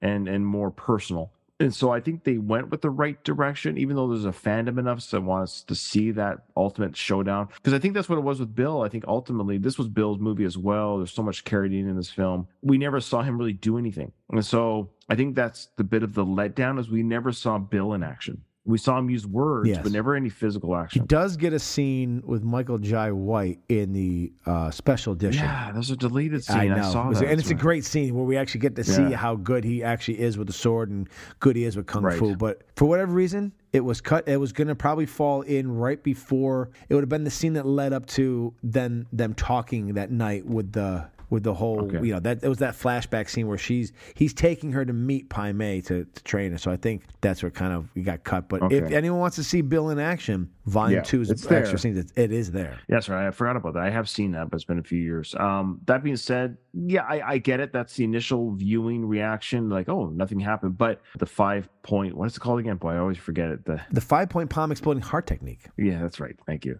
Boy, I, I I never remember the word order. Anyways, it's great to see that happen. Eh, and the only way that could have happened is maybe just like they did across the table from each other. I don't know if she would have been able to do that after a big sword fight. So it had to be kind of. It just has to be that quick right there. He didn't see it coming. If you were able to learn the five point palm exploding heart technique, would you use it? And if so, how often? Oh boy, well, never. I hope that's scary. Uh, boy, I I don't know if I would want that kind of power. I mean, literally lethal weapons as your hands. It's crazy. Yes. That's a scary. It's a scary power to have. I I don't know if I'd like to have that. To be honest with you. My question is, how do you know that you've got it right? You know, it's, it's one of those things where, like, if you do it right, a guy takes what five steps and they die. Like, how do you know that you've actually properly done it properly? Like, you know, like, how- know. what's the teaching technique? I always wonder how he taught. He must have just been like, you do this, you do that. So you wonder if if she learned it, did she? Hope for the best, I guess. You can't really practice on people. she must have had to use it on somebody to see if they she got it right. Like, Maybe use it on a cow or a pig or something. I don't think Bill's the first one she killed. No, she's no, she's done it before. You're right. So before we leave this part and we get your final questions, did you know that every villain killed on screen except the ones in the anime sequences in all of Kill Bill are killed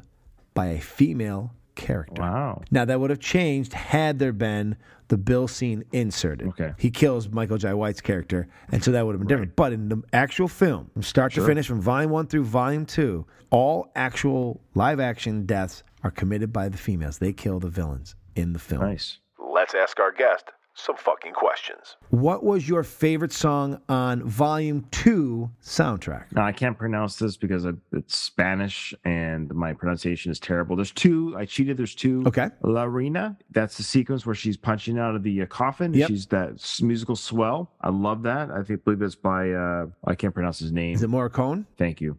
And then, oh boy, oh boy, Malagueña Salerosa. Yes, the end, the end song. Yeah, I love it. You know who plays guitar on that Yes, song? I do. It's uh, the band is Chingon and it's uh, Robert Yeah. Rodriguez. And again, he Yeah. did that for a dollar because Tarantino would then do for a dollar. He directed that one scene in Sin City. Right. I love that. I love it. I just watched a live performance of it on YouTube last night, not even knowing it was a band band. Yeah. And that Robert Rodriguez was playing guitar. They did one album. Uh, but it, what a great, I love that song. I just, I freaking love that Song. I'm with you. I'm with you. It's like it's a good, legit good rocker. Oh, song. agreed.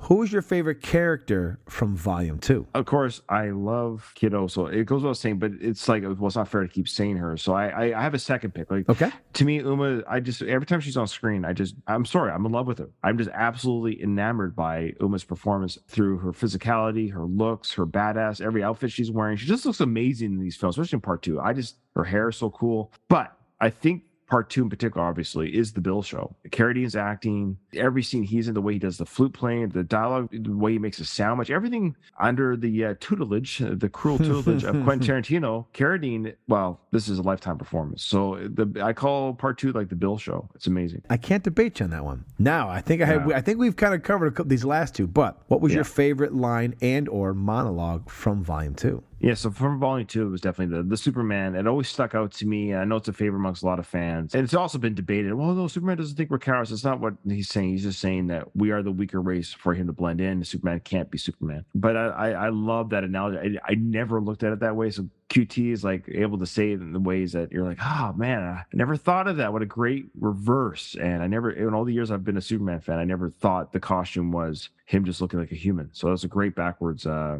I like that. And finally, what was your favorite scene from Volume Two? Yeah, the cruel tutelage of Pai Mei. That whole sequence, I just I could watch it over and over again because it starts with the uh the myth of Pai Mei about killing the, the monks and then ending with her coming out of the coffin. It's just such a great boy. It's like a movie in itself.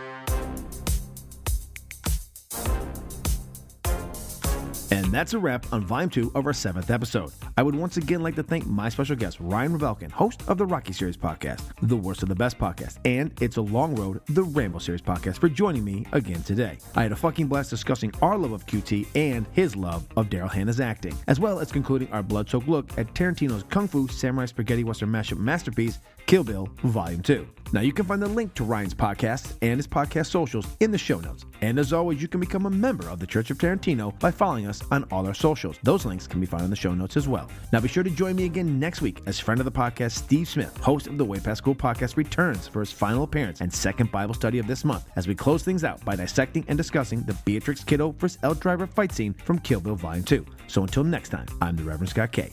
May Tarantino be with you always.